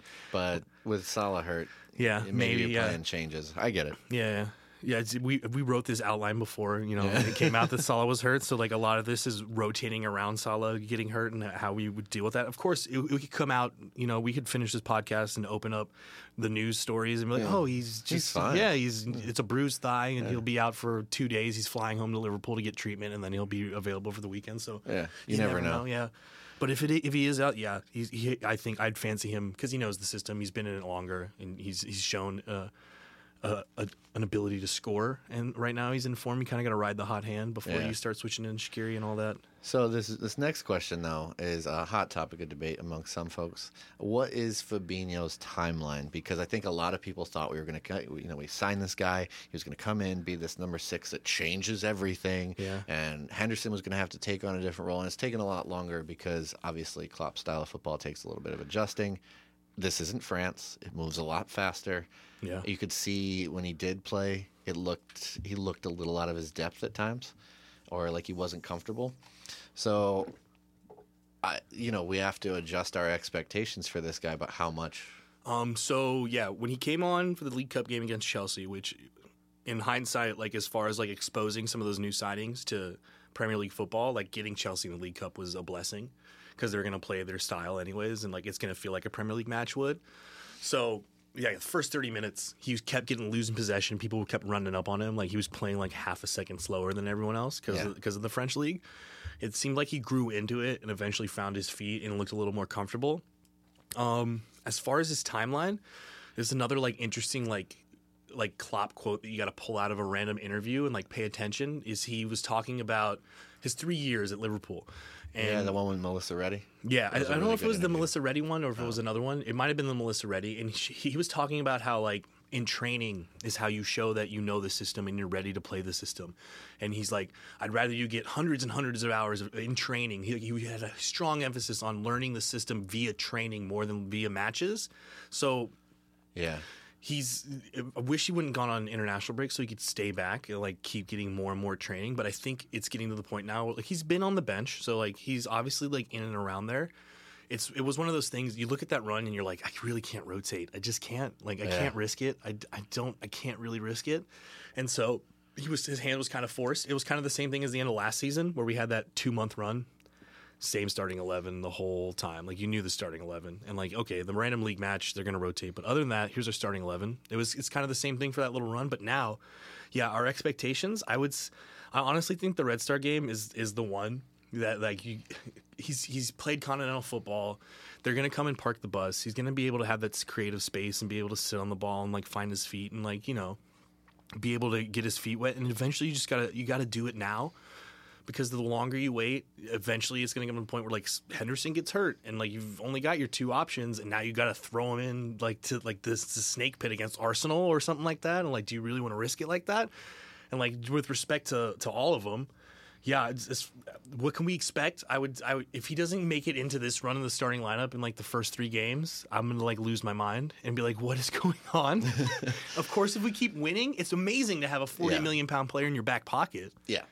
So what, what what do you think though? Is, is- do you think he comes in soon, or you think we're waiting till Christmas period before we start seeing him? I think it's going to be a little bit longer. Yeah? I really do. I, I, I don't think I think Gini has been so good at that that six role when he's Yeah. played in there, and I just think looking at how, like you said, that when he was a half second behind everything, I mean, he looked slow to me, Yeah, and he looked a little stressed at times too. I, I don't think he's ready for this just yet. Yeah. This may be an uncomfortably long betting in period. It may even be second half of the season Yeah. before we start to see him feature regularly. I do think we'll see him off the bench in these games, uh, especially if we have good leads. You know, if we're up 3 0 against Huddersfield, this is a good way to start getting him into the mix on a more steady basis. But I don't necessarily see him starting yeah, for uh, you know, at least till the end of this run. Yeah, I mean, Definitely not away to Arsenal. yeah, and, and especially when you consider like you have kind of too deep now at six with Wijnaldum. Uh, yeah, Wijnaldum and Henderson can step in there and play that role as well as he can from the look of it. And if one of them is like slipping up to the point where like they need to be replaced, it isn't like your next option up is Fabinho, Right. And like you still can just rotate. You can just rotate one of them in there and throw Keita Yeah. or Lallana on, Yeah. and that's maybe a little bit more attractive option. So Yeah. I, I'm going to say it's going to be a minute Yeah. before he gets on. yeah, Um, and I know we had I'd asked you, you know, Keita. Uh, so obviously there's a lot of talk about him being a little bit lost. So finds his way or gets lost in the weeds this season. Um, he's gonna find his way. He's too good not to find his way, and like, yeah, it's going tougher than we thought it would, and it speaks to the difference in ability between the Bundesliga and the Premier League, mm-hmm. and that he's not 100% comfortable. I do think he was probably struggling with something in the last like two weeks Yeah, leading up to he this international break, because he didn't look. he- in the first West Ham game and against Crystal Palace, he was playing these passes and he was making these runs, and like even granted His against Chelsea, passing against West Ham was insane. I Yeah. think it was like 99% yeah, exactly, right? like and then so like, and then when he came on against Chelsea, he was the one making those runs in through the midfield to break through their their double lines to create the opportunities. If you run back that Sturridge highlight, it starts with Keita winning the ball in the midfield, running at their back line, and then playing it back and to create that space. So he hasn't been like he hasn't been like. uh He's wearing the number eight. He hasn't been like a Steven Gerrard impact, No. but he's still playing decently well, and we still have to give him the benefit of the doubt that he is learning a new system and he's betting in. And once again, and if, it is a much more intense league. yeah, if Alex Oxlade-Chamberlain's healthy, I don't think we're even seeing Keita at this point. Like I, I think Yeah, it's like no, a. Fabinho thing, like we said earlier. So like, as much as like, I don't think I don't think he's gonna lose his way. Uh, all these Klopp signings so far that None of them have. yeah, like we had our doubts about Chamberlain when he first came in, and eventually like it came to be like he was one of our keyest players. And we're talking about missing him now. Yeah, exactly. Robertson, like if he if he got hurt, like And how- Ox didn't. Ox didn't start straight away. No, he didn't. You know, he was coming off the bench for a while, Yeah. and the same thing with Robertson, right? Like, didn't play a game till I think January. November. Yeah, yeah. Or yeah, Yeah, January. It was deep into the schedule that he finally started to make some appearances. So, I, I, yeah, I agree. It's don't worry, but you know what I think the key to him betting in is Lallana. yeah, having Because another it's gonna yeah. take the pressure off. It's gonna he's gonna see how different things that he can do yeah. you got to have that player that like kind of pushes you to do this these other things Yeah. you know like i think everybody who's played the game knows like you always see a player within your own ranks that kind of go Yeah. yeah i can do that just as well just do this and then do what else i do better Yeah. you know so i, I think having Lallana around to take some of that pressure off take some of the minutes off his plate and to help him see how like the role he can play Yeah. Yeah i think it's going to be massive Yeah, and, and and also like in regards to our opponents, he's gonna have a lot more space to work with outside the box. yeah with this with this group Yeah. and a couple get the guy two goals he's going to look like a different player Yeah, exactly. Everyone changes their opinion instantaneously. well, even from from his point of view, the confidence, like you you get a couple of goals, you set a couple up, and you go, "All right, I got this." Like I'm, you're rolling right along now. So He, and he missed a couple of good opportunities so far, and you can tell he was a little frustrated with Yeah, himself. So, yeah.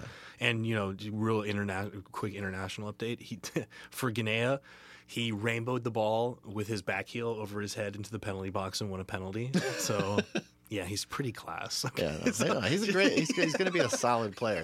Yeah, I, I think we sometimes expect too much too soon. It's those new price tags that players have on him, and like the hype. Like, like we sat a whole season waiting for him to come, so like, there was all this hype build up, Yeah. and you know, and everybody was watching his Bundesliga highlights, and you Yeah. wanted him to be exactly that guy, and it's like, well, it doesn't work that way. So I'm just gonna like because we do have only two fan questions, and that's or not fan. Well, we but, like, technically have three now.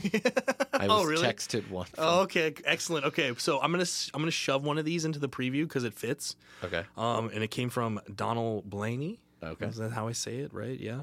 And uh, he asked Lovren or Gomez as your ideal center back partner for VVD. It's a really tough question, right? Because Lovren on his day, you see what he can do. But I'm going to stick with Gomez just because the two of them with that much pace and ability, you know, when they come forward on a corner together, there's just a handful to mark. Uh, they commu- they seem to communicate really well. They both are, you know, have a great amount of athleticism. They're good in the air. I just think ultimately they're they're really the best combo we could ask for. Yeah. And yeah, you know, like I said, I respect Lovren, and I think he's a really good partner for VVD. When they play together, they do well, but he does have those mistakes, Yeah. and he is, uh, you know, he's not old or anything, but he's had some injury problems, his Yeah. back, his stomach thing. Yeah. So, you know, I, maybe it's good for him to play less games, and then you can you have that flexibility. Yeah. So And everyone always forgets Joel Matip, apparently. Apparently, he's the guy that no one remembers. he's kind of forgettable. To he's like he's the new Ragnar Klavan, kind of. yeah, that's fine. But I actually, in that regard, I wouldn't too like be too surprised if because you know Klopp has talked a lot about getting these guys breaks, and I think Mm-hmm. Yeah. getting our center back pairing a break. I wouldn't be surprised if Huddersfield, like Lovren out the plays. back, like Lovren plays, even maybe a Joel Matip because he did well in the one game he played against Southampton. And if Yeah. you're looking at Southampton as like a clue as, as how Klopp is going to rotate, if he's going to rotate, you know. Like his back line, his two center back pair, like against, against Southampton, who isn't like a big team. There's a potential there that like, you know, getting like Van Dijk and getting Gomez some minutes out of their legs is kind of crucial. I, I do also prefer Gomez with Van Dijk just because of the pace thing. Like it's like if the question is you're playing, you know, Real Madrid. Yeah, Who no, you going with? Yeah, I'm going with Gomez. yeah. You know. There's obviously nuance there with the Yeah. whole rotation and yeah, whatever. Yeah. And But if you're whatever. playing Huddersfield, like I don't see why Dejan Lovren can't slide in. Yeah, the so game. yeah, so his question was like an ideal partner. So the ideal partner is Gomez because of all the he basically it was said yesterday Trent Alexander Arnold in his England press, pressers that he was doing he called Van, uh, Joe Gomez Van Dijk Jr. or whatever or or minivan or minivan. You know, yeah. was- there we go. We got to someone make that banner minivan. Oh, no, that's happening. I'm gonna. I'm already brainstorming just a just a VVD pulling up in a Cry, or a Plymouth Voyager, like arm out the window. Yeah. yeah. Oh, that's happening. Oh, Gomez in the back, minivan. oh, the ultimate soccer dad, Virgil oh, Van Oh, Dijk. yeah. Oh, and it fits too because of that whole, you know, about the Mercedes van that we have with the club. Huh? Oh, so you haven't heard about this? Oh, this is perfect little segment right here. Okay, Okay. so Reddit is a great place because all these memes get born. So when Klopp came, you remember how they had that flight tracking website that crashed? That was all birthed. Yeah. That was all birthed out of Reddit and Reddit's obsession with tracking potential transfer Oh, yeah, targets or yeah, whatever, right? So you can log in to like the different CC- CCT cameras on the highways in England and like watch if you want Oh, to, yeah. because it's all publicly funded or whatever. Um, and so people had gotten to the point where they had found the van that's in all those like player signing videos, and they got Oh, the yeah, yeah, license yeah. tag, and they track the van when it's coming up the M6 or whatever into Liverpool. Just like, oh, there's a signing coming, la, la, la. and so like the whole thing with Virgil Van Dijk is like, get in the van, get in the van or whatever. And so like s- people were like memeing this like m- like generic gray Mercedes like like Voyager with eight seats or whatever it is, Uh. and talking about our van. And everyone like people had memorized the license tag or whatever. Someone had named them. There's a Twitter account for our van. For the for our transfer van, so yeah, right. yeah, yeah. So yeah, I forgot about all the, this. the whole minivan, the whole minivan van banner is meant to be. It's all perfect. Uh, It has It's to be. We're, see, we're doing it in January. We're doing it in January. It has he signed in January of last year. It's the one year anniversary. Yeah, right. Welcome. We're doing it. Welcome to Liverpool. I started my next banner, but that has to be the next one after that. Yeah, yeah, exactly. Oh, you started a banner. Mm. Oh, secret, secret are no fun, but we'll save that. We'll save it. Uh. I'll tell you about it when we're off the okay. air. Um. So yeah, that's that's about it for for looking forward. Yeah, Yeah. yeah. So I mean, we could talk about Alisson, but I prefer to do that keeper thing where like we just don't talk about him except to say worth every single penny. exactly. I like it. Um. So what's the other question? Because I, I think we should save this last the other one. Just Uh, yeah, let's go ahead and get this one out of here because th- courtesy of Tom Melton, who just likes to fuck with me. yeah. He's like, all right, so question for you guys today is Mary fuck kill Lovren Salah Robertson. oh goodness. and I've oh. already got it. All right, so All right, what's yours? I'm gonna have to kill Lovren because there's been a lot of moments I've wanted to do that. Anyways, Yeah. and then I'm gonna I'm gonna fuck Mo just because you know he's like it's like a love affair with an attacker. You know that's just how it is. Oh. You know, like you love an attacker, but they Oh. Come and they go. Yeah. Jesus Christ. On my chest.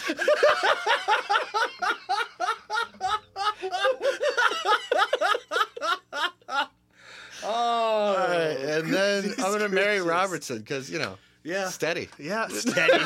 steady. Oh, okay. So, yeah, while you were. Oh, goodness. Uh, yeah, so. uh, I'm marrying Mo. The first thing I thought was, right. I'm going to marry Mo. He's so sweet. He's just a sweet guy, you know? He's just so sweet. just, you know, he likes coffee. He doesn't go out drinking. He's just very stay at home, very quiet, very you know. He has, he's a, he's a nice lad. He's a, he'd be a great husband. Thanks, Tom. Uh, uh, as far as as far as fucking goes, uh, yeah, this is a tough one because part of me is like, Robinson would be crazy. Like he's Scottish, he's Gaelic, you know, like the, all the fucking things that go with you know freedom. William. Wallace, like that whole idea. I just you know I don't think I'm ready for all that.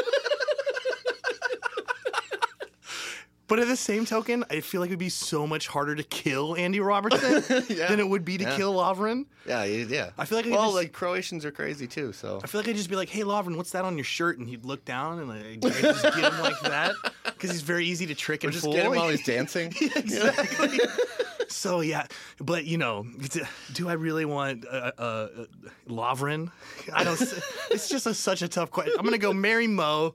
I'm gonna, I'm gonna, I'm gonna kill Robertson because that would be a great story. Because it would be a great fight. Like it, it'd be like, absolutely wild. It'd be a great story to tell. And then just I'd fuck Lovren and never talk about it. You know, the other reason I'm marrying Robertson is to get my Scottish, uh, my Oh, Scottish passport. Yeah, yeah, yeah. And then you can travel through the EU easily without Yeah, any problems. Oh exactly. Yeah, god, yeah. that's hey, you're smart. You're a smart man the right there. no problem. You're a smart man there. So there's Zach. Thanks, Tom, so much. Appreciate it, Tom. You're just adding to the show. We said that we would answer anything. Yeah, that's So true. So, there hey, it is, folks. guys. Proof you can ask anything. Uh, so back to the football. Yeah. Before we sign out here, uh, if you had to pick one player from our current roster to put on the 13-14 roster to ensure we win the league, who would it be from Matt Smith? VVD. See, I thought about this too, and I was I thought maybe VVD.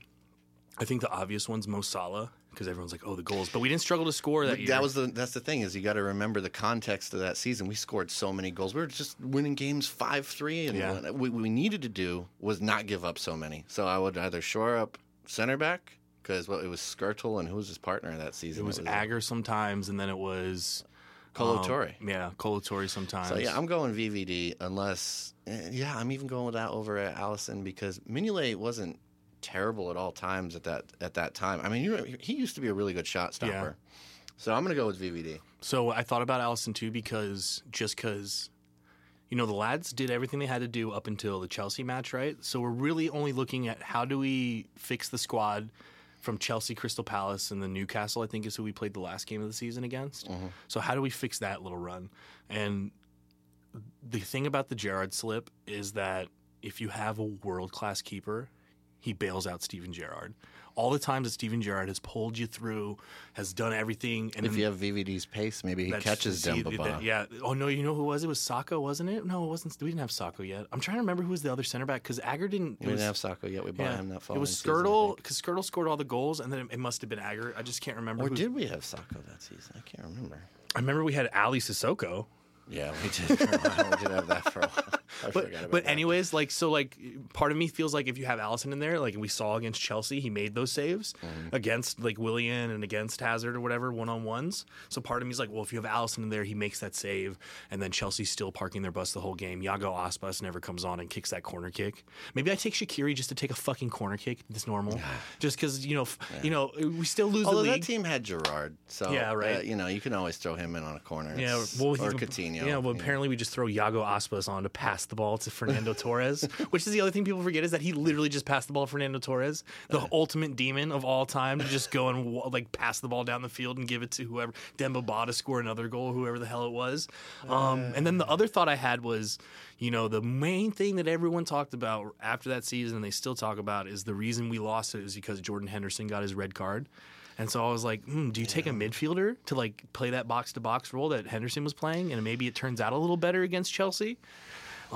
no, But I like so like the three ones I thought about were Virgil Van Dijk, Alisson, or um, I think Gini Wijnaldum would be like the perfect like little asset in there um, to to play it. Um, but yeah, or maybe Keita. And like, if, if we go, Keita knows the whole system and like perfect form, like s- so I'm gonna still argue VVD for another reason, and that is that do we have some of the other results where we Yeah, see, drop points. we, yeah, yeah, we, we just gave up too many goals, and you, you just like some ridiculous draw. Does Palace difference, happen? yeah. you know, like stuff like that. Well, see- Our goal difference yeah. over the course of the Yeah, season would be so much yeah. lower.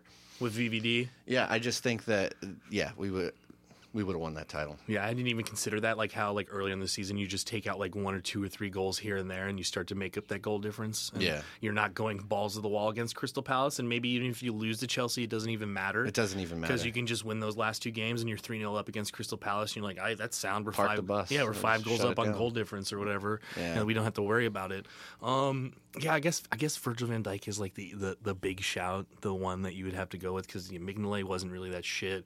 Our midfield was pretty decent for what we were playing and like Yeah. was working out. Like even Joe Allen at that that time. was contributing. Yeah, playing in the diamond that we played at Old Trafford was brilliant and all that. You know, the front two, obviously, there's nothing you can fix there. No. Maybe, maybe you cheekily like fuck Raheem Sterling, get him out of the squad. like he doesn't get a medal, and we put Mane in there.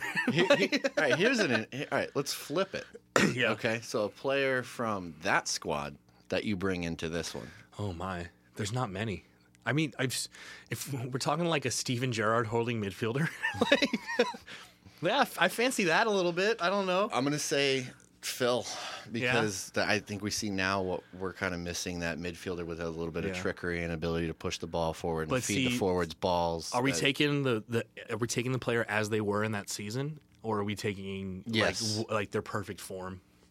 Like, so are we taking? Mm. Are we just going? Hey, just don't do the Phil Coutinho transfer, or are we going like, no, I take Phil Coutinho 13, 14 with the mini fro, a little child running around. I'm gonna say there. yes. The form at the time. Okay, okay. So yeah, I, that's still that's still pretty interesting. A Phil Yeah. Coutinho, uh, Phil that Phil Coutinho on this team, and then let him mature, and then sell him again for 120. Just redo the whole thing over. I'm fine with that. How to make 250, 250 million off one player, selling him twice. Uh, yeah, I'm trying to think if there's anyone else like Suarez, maybe, but I don't even fancy Suarez in our system. And maybe as a backup to Bobby, he would be like a pretty, Well, a pretty like for like switch. I don't mind him. I wouldn't mind him in our system as that Suarez. Yeah. You know, he would.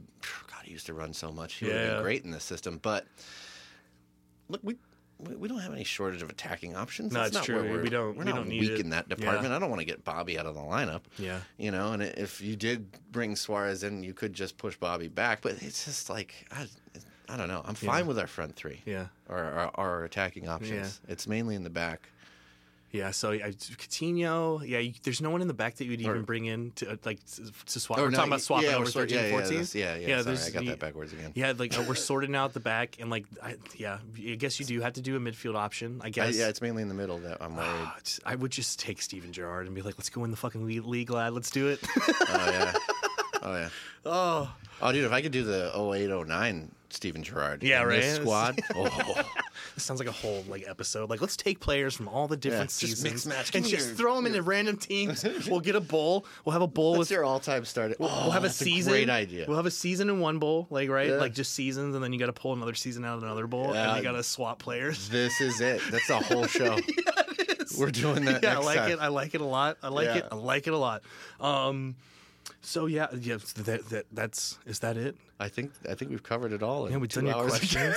I don't think there was any other questions I, that, that I no, there wasn't. That's it. Yeah, so next time we'll do a little bit better job of getting it out there. Of notifying you, yeah, because that Yeah, was the uh, that was the big problem is we waited till the last second. yeah. Oh, So- so, can we just steal a question from someone else's show that I really liked? What was that? It was who do you you, you have a battle royale at at Melwood? who is the guy that you back to come out alive? A fight to the death. Oh, you can only use the stuff that's at the stadium or at the at the ground to like fight. You. There's not like guns there. Like Wait, wait, wait, who? What show is this on? it was on Redmen TV. Someone That's asked him this question. Okay. Yeah. If you don't watch Redmen TV, check them out as well as App. Absolutely quality should. stuff. But yeah, so I would just want to steal their question. Okay. Battle Royale at Melwood. Who do you take? Who's the guy that you think is coming out on the other end alive? First team squad. No, no youth players. Nothing No like youth that. players. Yeah. Okay. Um, You, I mean, the obvious, like the, the obvious ones are like the big fellers. You know, scrapping it out like a yeah, Van Dijk. but I kind of fancy Bobby. You know, the work rate. That's true. And then the kung fu kicks That's are killer. true. You know, I kind of fancy Bobby coming out doing like he's probably got some capoeira knowledge. You know, Yeah. so you never know. So if if you're going Bobby, I'm just gonna I'm actually just gonna go Mane because I feel like he'd just follow him around and copy what he does. and then just let him do yeah, all the work. he does all the work, And like- he just has to have energy for one battle. Have you ever played these uh, these battle royale video games at all? Have you? Uh-uh. No. So like, I, my my roommate has a PlayStation, and I play Fortnite every so often. And I am really bad at shooting games, like terrible. I only really like playing FIFA and like PES and stuff like that. PES? Yeah.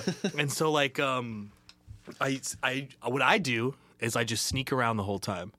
And I, I don't I don't kill anyone, and I just I just try to stay out of the way. And then when it gets down to like the final three, I'm like, right, I'm gonna assert myself now. I just legitimately, if I can just wait, I only have to kill one person, and I can win this whole game. So I feel like Mane would just yeah sneak around, copy what Bobby does, do karate kicks, and then Bobby would like knock everyone out and be at the end there. And Mane would just come out and whatever is the last karate kick he did to the person he knocked out, he would just do that instantaneously, copy him, knock him out, and then he'd be like, and then afterward they'd interview him and he'd be like, Mane, you just copied what Bobby does. No, I did this in training last week. He's copying what I did. I am the champion, and Ma- Sadio Mane wins. That's who I'm picking. All right. I was like, maybe Milner just runs everybody into the ground and keeps refueling with Ribena, like as the thing goes on.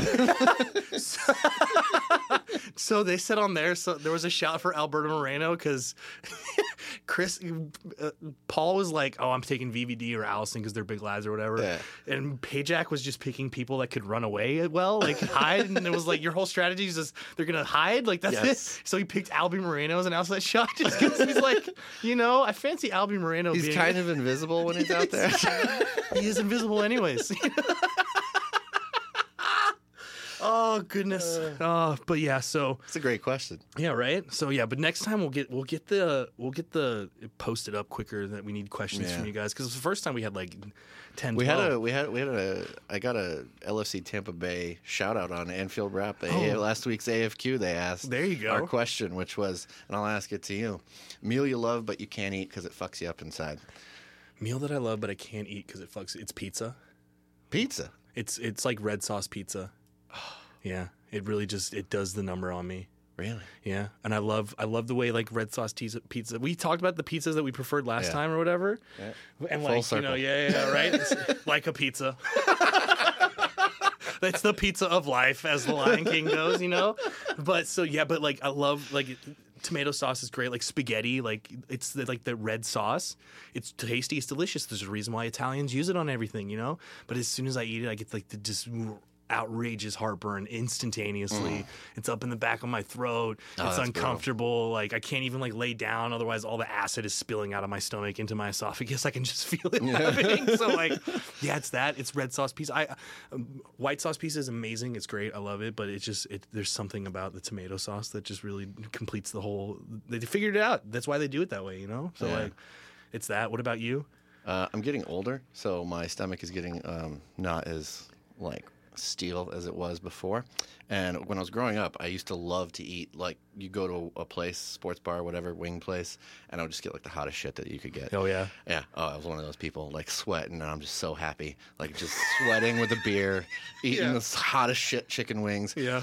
But these days, man, if I do it, like I will spend, I don't know, at least seven hours the next day on the toilet. Oh, like, jeez. it's just- It's just straight through yeah. you. Oh yeah, just like s- sweating on the other end. And that concludes on my chest.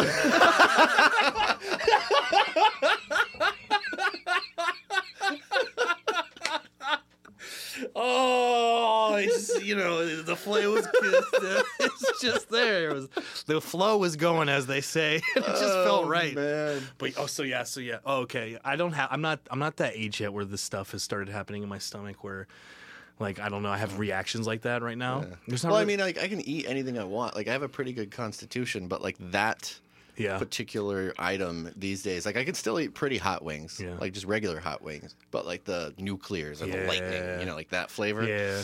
No. Just done. We're done with that. The ship has sailed.